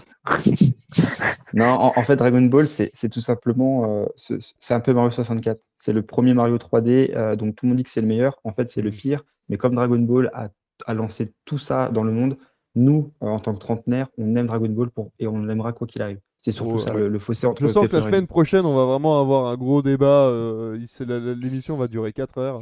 Ça va être très intense. Mais non, continue de nous parler de Euh, Slam Dunk du coup. Oui, oui, donc, et, euh, donc ça, c'est pour vous donner le contexte du manga. C'est pour vous dire que c'est quelque chose de vraiment très grand. Moi, je le place au même niveau qu'un Dragon Ball, qu'un Chevalier du Zodiac et tous ces mangas qui, qui Mm. sont vraiment cultes dans l'esprit de beaucoup. Et au Japon, c'est vraiment une, une entité, c'est quelque chose. Et euh, Takeshiko a sorti euh, par la suite des mangas comme Vagabond, qui est une merveille, comme euh, euh, Réol, des choses comme ça, qui, traitent encore un petit peu du basket pour Réol, mais qui est plus dans le manga de sabre pour Vagabond. Et surtout, il ne parlait absolument plus de Slam Dunk. Les fans lui demandaient sans arrêt si un jour il y aurait une suite, si un jour il y aurait de nouveau un anime qui serait un peu plus qualitatif. Et il avait sorti un petit, épilogue qui s'appelait Slam Dunk dix, dix jours plus tard, je crois, euh, qui était sorti, en plus un épisode bonus pour les fans qui n'avait pas vraiment convaincu. Et Slam Dunk avait fini par un petit peu s'oublier. Euh, seuls les fans, de temps en temps, écrivaient à, à Takeshiko Inoue euh, sur Twitter, mais on n'en parlait plus. Et là, très récemment, en début janvier, euh, Takeshiko Inoue a posté une, une micro-vidéo sur son Twitter annonçant qu'un film avec visiblement un bon budget et surtout une participation de sa part allait sortir cette année. Le, le tweet est un devenu viral. ou un, ou un live? Un film, un film. Un film. film qui va. On, on ne sait pas encore si ça va relater une période du manga, si ça va parler de l'après du manga. Ça, on n'a pas les informations. Mais. Mais ce sera avec des vrais acteurs. Non, ça Avec du- sera. ah, ça sera un- ça sera film d'animation. C'est ça. que- Et le tweet a été partagé une centaine de milliers de fois en quelques heures. Donc, le truc a pris une euh, la- l'annonce a pris une ampleur assez, assez concrète très très vite. Et surtout, Takeshiko Inoue, qui d'habitude se, se met très très loin de ça pour pas retomber dedans, a vraiment euh, montré qu'il était complètement dans le projet. Donc, rien que pour cette information-là, je voulais en parler euh, sur Sketchpix. Et bah, tu fais bien Et euh, pour parler. finir, pour, juste pour finir sur l'animation japonaise, il y a une information que Damien, Comixitor, nous a partagée. C'est la sortie en avril, si c'est possible, du nouveau film de détective Conan, La Balle écarlate, fait par euh, Tomoka Nagaoka, qui a déjà réalisé, je crois, un détective euh, Conan. Donc, euh, je ne sais pas s'il était qualitatif ou pas, je ne l'ai personnellement pas vu. Et enfin, pour euh, les fans de l'Attaque des Titans, la saison 3 arrive le 1er mars, mars pardon, sur Netflix. Voilà. C'était pour l'actualité un peu animation japonaise. Pendant que la saison 4, du coup, est diffusée en ce moment sur Wakanim, si vous avez un votre Exactement. abonnement. Apparemment, la saison 4 est de bonne qualité, sauf la fin. Je ne sais pas, je me suis pas spoilé, mais j'ai juste eu des retours sur Twitter. Toutes les fins sont difficiles. de façon. Dans, des, dans des séries à succès, euh, tu peux Non, jamais, mais, euh, tu peux rarement finir d'une bonne façon. Cowboy clair. Bebop l'a fait. C'est vrai. Ouais, euh, avec une histoire de je crevettes, je crois, connais- non? De quoi, pardon? C'est une histoire de crevettes, non? Il n'y a pas un épisode où ça finit mal pour tous les, euh, Ah, tous les personnages c'est cause ce de milieu, la- série, ça, ouais, Ah, ouais. Je parle vraiment de la fin de qui clôt le, scénario. du- Et euh, pour Voilà. revenir sur Paper Post, ne t'inquiète pas, je comprends tout à fait qu'on apprécie pas Dragon Ball. Et d'ailleurs, même moi, j'ai essayé de me les refaire il y a pas très longtemps. Et euh, c'est très très compliqué. et Ça a très mal Faut, vieilli au faut niveau pas de son regarder rythme. les dessins animés, en fait, faut les lire, faut les lire les Ball. Ouais, c'est sûr, mais bon, après, nous, on est plutôt dans la vidéo. plus Mais vite. euh, je suis, je suis d'accord. Après, oui, sur ce genre de gros tomes, c'est comme One Piece. hein. Au bout d'un moment, faut arrêter de les regarder. Et, et il faut les lire. Et soit faut les regarder en 1,5 grâce à Netflix. pour ça, Avec, pour ça, un de 20 bravo. minutes. Non, mais Voilà, on y sera mais arrivé. Moi, un, un- un multiplicateur euh, de vitesse pour des trucs de ce genre-là. Ouais, Enfin, très vrai. clairement, moi, quand je, quand je m'étais remis à regarder One Piece il y a un petit moment, mais bon, j'ai re-arrêté, mais euh, j'ai regardé du coup sur des sites euh, de streaming euh, tout à fait légaux euh, qui Mhm. proposaient de passer en vitesse 1,5 et bah, mine de rien, quand il y a 600 épisodes à regarder, qu'on veut revoir, cela c'était une, c'était une rev- un revisionnage en quelque sorte, bah euh, c'est quand même super pratique quoi. Parce que des, des moments lents dans l'animation japonaise, il y en a quand même beaucoup. quoi. Surtout sur des grosses œuvres comme ça. Bah oui. Après, je comprends que pour un film, non, c'est pas intérêt. mais- Eh ben, euh, je vais parler de ma dernière news et ensuite on parlera de la tienne, euh, David, parce qu'on a, on a à peu près le temps, donc on va pouvoir euh, finir sur les, les coups des 23h comme d'habitude. Euh, donc on va tenter ça. David, c'est comme les Disney, mais d'origine japonaise, les animés. Ah bah oui. Voilà, bien vu, belle comparaison. Voilà. Avec des histoires un peu moins cons. bon. Oh, ouh, ça attaque. Ouh, ça attaque. Ouh, ouh là, cette émission va vraiment mal finir. Hein. Après, je connais beaucoup d'animés avec des histoires très connes. Oui, c'est vrai. vrai, C'était c'est juste pour la, la privée de. On a, moi, je me souviens des les, les dernières diffusions euh, du collège Foufoufou euh, dans le club Dorothée euh, à l'époque. Ah, mais- C'était pas bien malin. Mm. Non, pas- c'est vrai, j'avoue. On en a School plein Rumble, comme ça. ouais. Ouais, ah oui, School Rumble, oui, aussi, ouais. Enfin bon, bref. Gambling School aussi. Euh, donc, du coup. Il y avait Man, Man of Steel aussi, je crois. euh, Mais j'ai Ça, c'était le début, la fin et le milieu qui étaient très cons. Je vais vous trouver des films que vous adorez. Ou des remplaçants. Ou des remplaçants. ou des remplaçants. Je vais trouver des films que vous aimez par-dessus tout et je vais vous faire chier avec. Jusqu'au bout. n'hésite pas. Allez, Non, mais on a le droit d'avoir des mauvais goûts dans la vie. on- C'est c'est pas grave. Oui, euh, bah parle pour toi. hein. Tout à fait, c'est vrai. Tant, tant que tu l'assumes, c'est bien. Non, mais c'est ça. Non, mais bon, bref. Euh, Qu'est-ce qu'on nous dit du coup sur le chat? Euh, bah Moi, par contre, les longueurs, c'est vraiment pas ce qui me fait peur. Je me suis refait les 300 et quelques épisodes de Fairy Tail. Et bah, tu vois, moi, je ne suis pas du tout fan de Fairy Tail. J'ai regardé la première saison sur Netflix et j'ai trouvé ça beaucoup, enfin, vraiment sans intérêt, quoi. J'ai pas, j'ai pas accroché au personnage. Je trouvais que l'histoire était pas, euh, était pas Ah exceptionnelle. bah, du coup, et- je vais peut-être regarder, tiens. Ah non, non, il y, a- il y a Ben Affleck dedans. Il y a peut-être il y a peut-être un potentiel, du coup, si t'as pas c'est aimé. un, c'est un manga fan service Fairy Tail. Donc, euh, Ah oui, Voilà, c'est ça. pour le service. coup, euh, c'est ça. C'est des boing boing dans tous les sens. C'est des gros pouvoirs de shonen. euh. Mais euh, ouais, moi je suis pas, je suis pas un grand fan de Fairy Tail pour le coup. Mais voilà, après chacun ses goûts. euh, pour le coup, dans le manga autant que dans la BD ou dans le comics et ses adaptations au cinéma, il y en a pour tous les goûts. Donc, euh, donc voilà, chacun, chacun a le droit d'aimer ce qu'il veut. Et, euh, Exactement. Et voilà. on, on déconne, Euh, évidemment, on déconne. Bah oui, non, mais je sais Ah bien, non, non, non, non, moi, c'est hors de question. Moi, on peut aimer, aimer Man of Steel, faudrait peut-être quand même pas trop déconner, quoi. Fais attention, David, Ouais, parce que parce que Dans certaines cultures, on mange sa merde, c'est un peu pareil, quoi.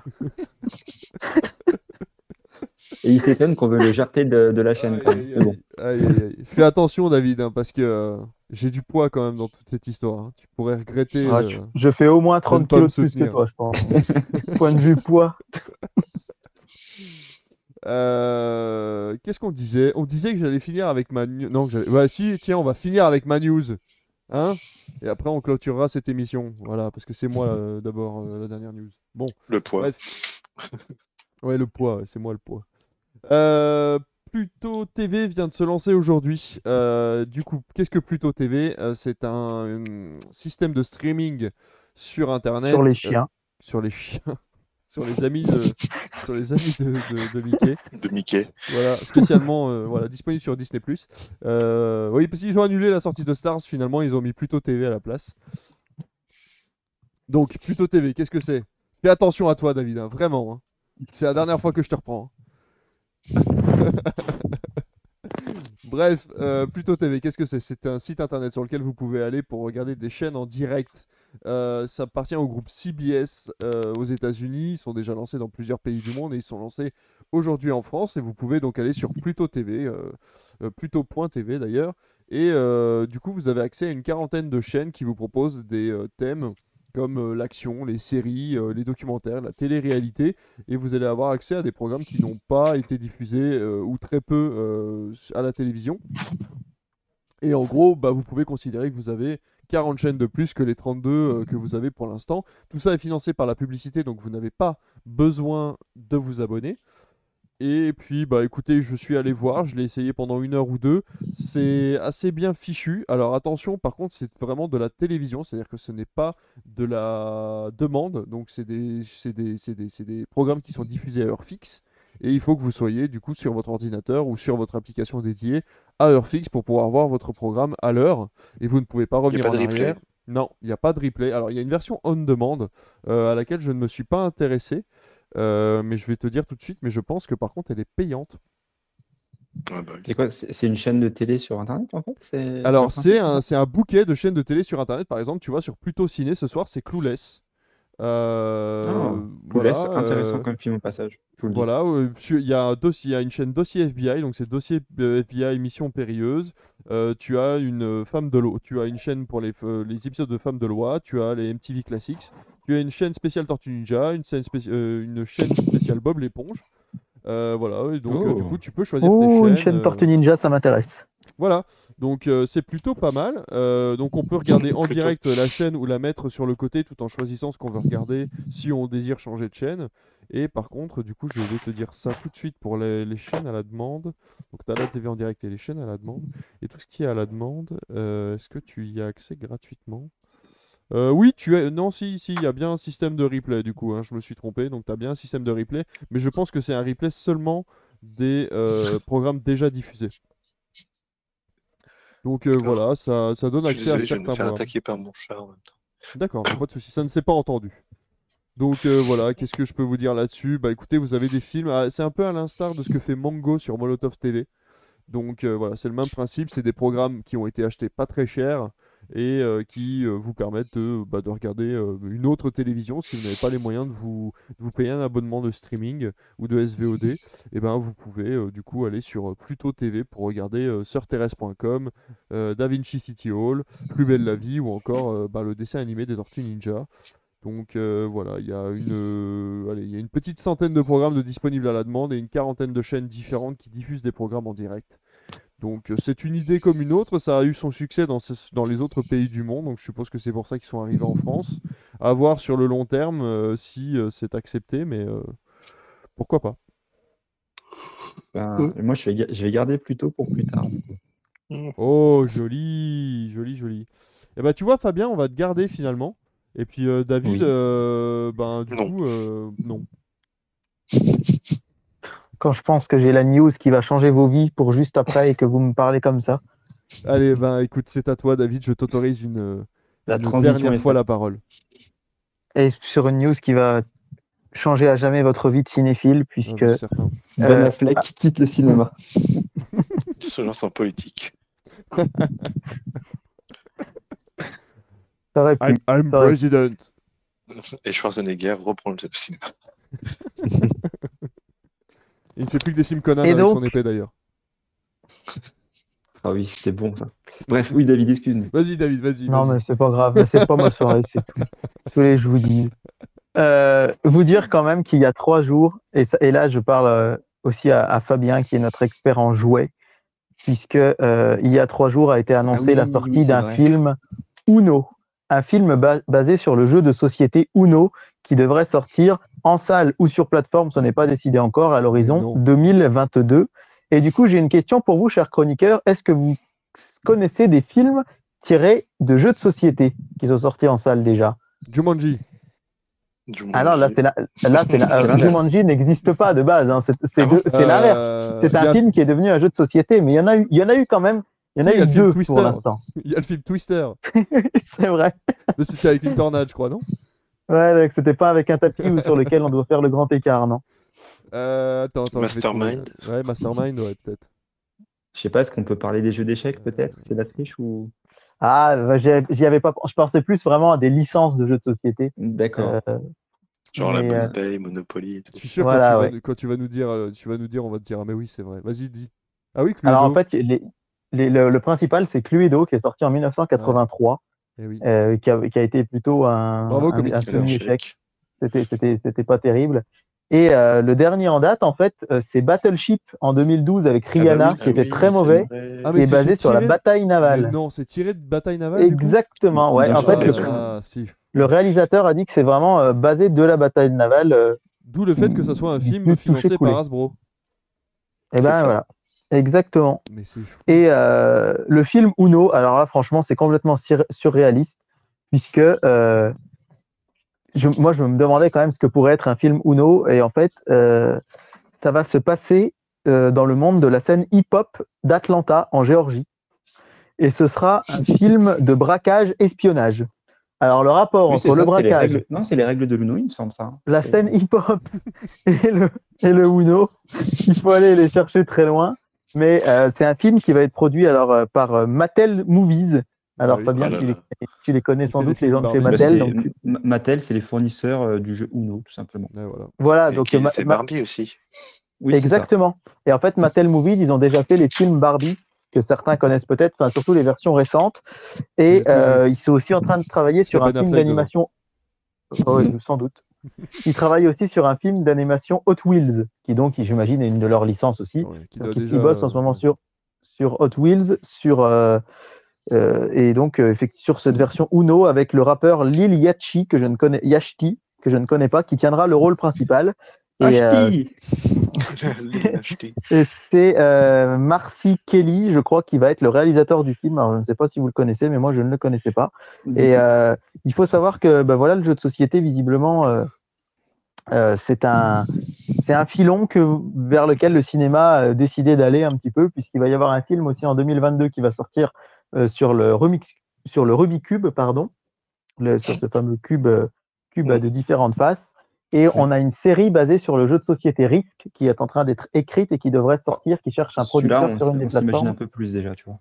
Bah, effectivement, autant une série risque, ça, me- ça me parle plus qu'un film Uno sur, euh, sur le, le monde d'Atlanta, le hip-hop, la danse et les braquages. Enfin, Moi, ça me fait penser à une fausse bande-annonce que j'avais vue pour un film Pac-Man, euh, où la bande-annonce était, était ultra alléchante en fait, alors que bon, Pac-Man, je voyais pas vraiment de scénario. Ouais.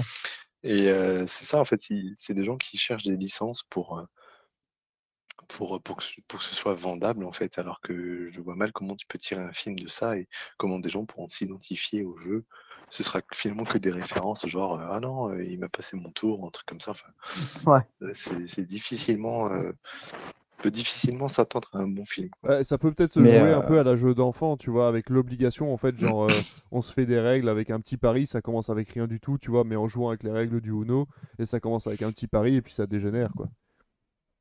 Oui, mais c'est pas le but du Uno au final. Enfin, Non, mais c'est comme, comme le, le- le fait que Battleship, quand c'est sorti, il n'y avait pas d'a- il y a pas d'aliens dans la bataille navale, c'est des, c'est des humains oui, qui se battent ça. entre eux normalement. Et là, pourtant, dans Battleship, Mm. et ça fait la pub de, Battle, de, de la bataille euh, navale, c'était des aliens dans le film, donc euh, finalement, ils peuvent retourner le scénario comme ils veulent tant que le jeu est présent dans le, dans le film, quoi.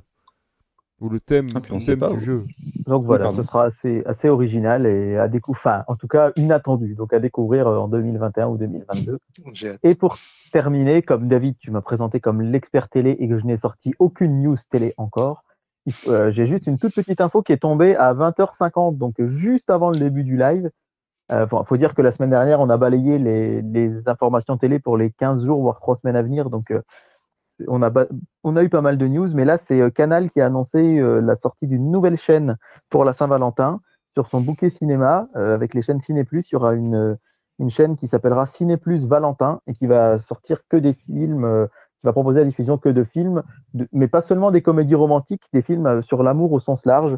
Et euh, comme tu sais que je t'aime très fort, mon cher David, j'ai pensé à toi puisque l'un de leurs films étendards sera Happiness Therapy, que je Oh. crois que tu aimes beaucoup. Ah oui. Et que du coup, euh, le fait qu'ils mettent autant ce film en valeur, je pense, euh, peut te faire plaisir. Il y aura des, des grands classiques comme Lovers and Lollipops, je ne sais pas si tu connais Fabien, euh, qui est un film Nope. de 1956, qui, je sais, a été dans une version des 1001, je crois.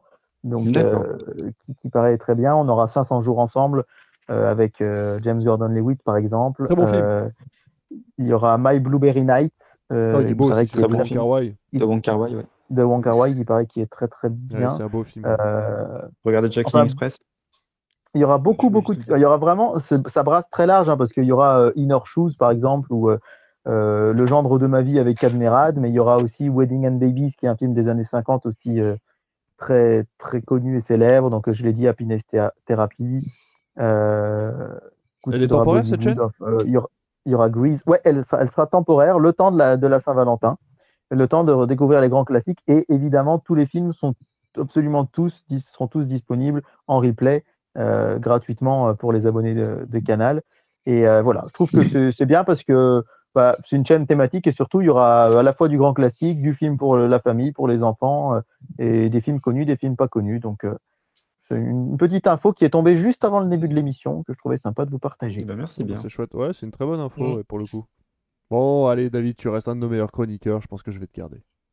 Ouais, ouais. Alors, je vous invite à aller écouter le replay de la semaine dernière, euh, Gifresh et, et Fabien, hein, puisqu'il a dit 50 000 fois que j'étais le meilleur, que j'étais le plus fort, et je sais très bien qu'il fera pareil avec, vous si moi je suis pas là. Donc, euh, Ah, mais je vous toujours, dire un peu. euh, j'ai toujours su qu'il était très hypocrite. Après, il n'y a pas de. Je vous, je vous paye en compliment, vous croyez quoi euh, là, Pour l'instant, euh, Oui, c'est vrai ça. faudrait peut-être qu'on monte à 50 abonnés pour que je puisse vous payer autrement qu'en compliment.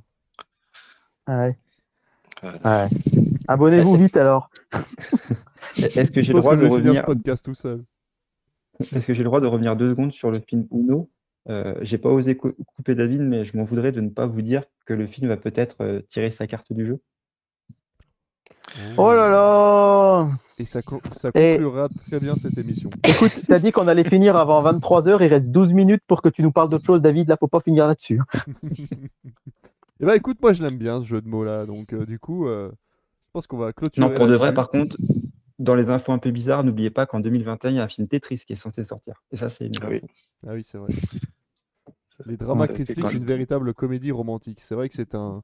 Nous sommes un quatuor euh, formidable qui, qui ne cesse de détonner nos spectateurs. Ouais, et euh, on va bientôt passer au mode thriller avec Qui a tué Lucius? C'est vrai qu'on n'en entend plus parler, alors peut-être qu'il est mort. Voilà. Qui On ne sait? pas. Ouais. Bon. D'ailleurs, si vous voulez un bon film Cluedo, euh, regardez à couteau tiré. hein. Avec, euh, on aurait pu en parler avec euh, Christopher Plumer qui nous a quittés. C'est vrai Oui, qu'on en a, fait. on aurait pu en parler, qui est, qui est un acteur que j'aimais beaucoup et qui en fait euh, est pas forcément. euh, que- quand j'en ai parlé à Fabien, tu me disais que tu ne connaissais pas finalement plus que Pas ça. plus que ça, non. Mm. Et moi, c'est un acteur qui m'a beaucoup marqué, particulièrement. Il faut rappeler qu'il y a eu le scandale euh, bah, MeToo avec Kevin Spacey. euh, et euh, du coup, Kevin Spacey a été viré du film euh, Tout l'argent du monde de Ridley Scott, alors qu'il avait déjà tourné toutes ses scènes. Et Christopher Plummer, du haut de ses 90 ans, est venu le remplacer. Et bah, ça avait fait un peu polémique du fait qu'on remplace Kevin Spacey. Mais je l'avais trouvé incroyable dans le film. Si vous avez l'occasion de le voir, Tout l'argent du monde, et il a on a plus parlé pour la polémique que pour le film en lui-même. Et j'ai trouvé ce monsieur de 90 ans qui arrive, qui retourne tout un film en entier, alors que toutes les films et toutes les scènes étaient déjà tournées. Donc pour la plupart des scènes, ça a été du fond vert où il était seul, ou enfin dans des conditions un peu dantesques. Et il a le rôle principal quand même du film.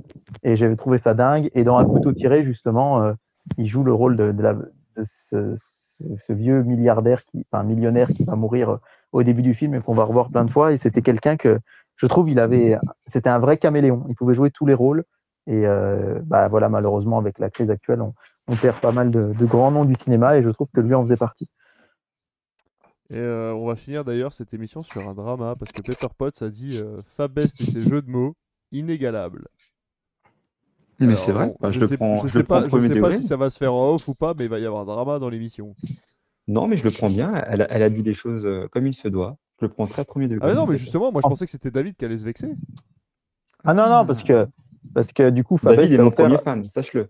c'est c'est vrai et en plus comme Fabest a offert pour l'anniversaire de Pepper Potts euh, le livre Les mille et un films à voir avant de mourir du Oui. coup elle a envie de voir plein de grands classiques donc je suis content Fantastique. Eh bah écoutez, tant mieux. Euh, Est-ce qu'on n'essaierait pas de conclure Il y a Man of l'émission Steel euh, On peut, on peut. non il n'y a pas Ma- Man of Steel non c'est c'est le film à voir qui fait mourir c'est différent Ne relance pas le débat, Jeff, ne relance pas le débat. C'est Pardon. terminé.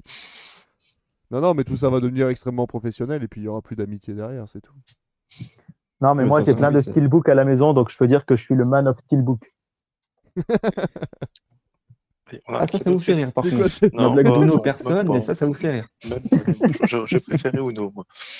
Bon, bah, voilà, Qu'est-ce que vous voulez que je vous dise Moi, j'y peux rien. En fait, c'est ça, vous essayez de conclure l'émission sur le meilleur, euh, le meilleur des pires jeux de mots possibles, c'est ça? Exactement. Non, ça va non, te faire gagner des followers sur off. Non, mais non, mais parce que moi, il faut que j'essaie de le finir. euh, si si j'ai un temps soit peu de temps, j'aimerais finir le podcast audio et il me faut une conclusion un temps soit peu euh, logique. Eh ben, Eh achetez, ben, achetez de la presse cinéma, achetez des Blu-ray. Voilà, Voilà, achetez voilà. des Blu-ray, achetez de la presse cinéma, abonnez-vous à Critique, soutenez le cinéma et faites des jeux de mots, c'est très important. Et ben voilà. abonnez-vous à Comic Seater sur YouTube, allez acheter plein de télé à David Tison euh, à, à l'espace technologique à Verme, allez acheter plein de. Non, non, non, non, justement, justement. Restez chez vous et venez pas me faire chier au magasin. Moi, je suis très bien avec mes. en est- en restant derrière Allez. mon bureau quand personne vient me faire chier. Allez lui demander des conseils, je l'ai vu l'autre jour, il était formidable euh, avec des gens qui parlaient de télé, c'était merveilleux. Ouais, bah venez me parler de cinéma plutôt quand vous me croisez à l'espace technologie, je serais bien plus content. Oh, c'est pas le genre de la maison. Bah non, non. Toi, tu viens juste pour avoir les grosses promos sur les jeux Switch. Ah, et avoir un casque qui marche bien aussi. Oui, bah que, oui. D'ailleurs, tu peux en faire ce que tu veux. hein, D'ailleurs, vu que tu l'utilises pas. Ah d'accord, eh ben, je vais le mettre sur Vinted là tout de suite. Ah bah voilà, ouais, c'est ça. Bah, écoute, Non, si tu non, le veux je pour écouter de la garde, musique, te tu peux aussi. Non mais je te le rendrai euh, quand on se reverra, mais euh, Oui, ici ne devrait pas tarder, j'espère. oui euh, bah, normalement, je devrais devenir un petit peu plus fréquemment sur Bourbon. hein. Là je pense, ouais. Avoir un joli Ah, cadre pour ah, faire ah, des, des vidéos. Est-ce qu'il y a une info? Non, non. Bah euh, non, mais c'est juste que non. j'ai j'ai ma j'ai j'ai, euh, j'habite un peu moins loin de Bourbon maintenant, donc je peux venir y faire euh, y faire quelques tours. quoi. Il a prévu de me séquestrer comme dans Saw et me passer Man of Steel jusqu'à ce que j'aime. En fait. Dans le, dans le, dans le casino. Dans le casino Il va dire, fermé de Bourbon-Lancy. Il va dire Tu comprends pourquoi il va pas pourquoi il va pas sauver Kevin Costner là? Tu comprends pourquoi il va pas le sauver Henri Cavill? Tu comprends pourquoi il va chercher une pompe à gravité sur une planète où il y a juste une pompe à gravité? Non, c'est trop long. trop Non long. mais Ouais. Ouais, bon, eh ben, bref, allez, on en discutera un autre Allez, jour. bonne nuit, hein. Euh, voilà, allez, Allez, bonne bonne nuit. allez, achetez des Regardez des magazines, euh, prenez, euh, prenez vos Regardez des pour le films. cinéma, regardez des films, allez acheter vos places en avance, aidez les cinémas comme vous le pouvez. Abonnez-vous à tous les réseaux Critflix. Et euh, bah écoutez, on vous aime, on vous fait plein de bisous et euh, on espère se revoir du coup la semaine prochaine, lundi prochain, pour une nouvelle émission euh, qui aura peut-être un thème spécial ou peut-être pas, de toute façon, si on n'a pas le temps de le faire. Donc euh, voilà, on se, on se revoit de toute façon sur les réseaux. À bientôt et merci encore une fois à mes trois superbes chroniqueurs. Et euh, j'espère aussi vous revoir la semaine prochaine en espérant que vous soyez toujours avec Bah, nous. merci à toi. Merci. À Bonne nuit. Bye bye. Bye bye.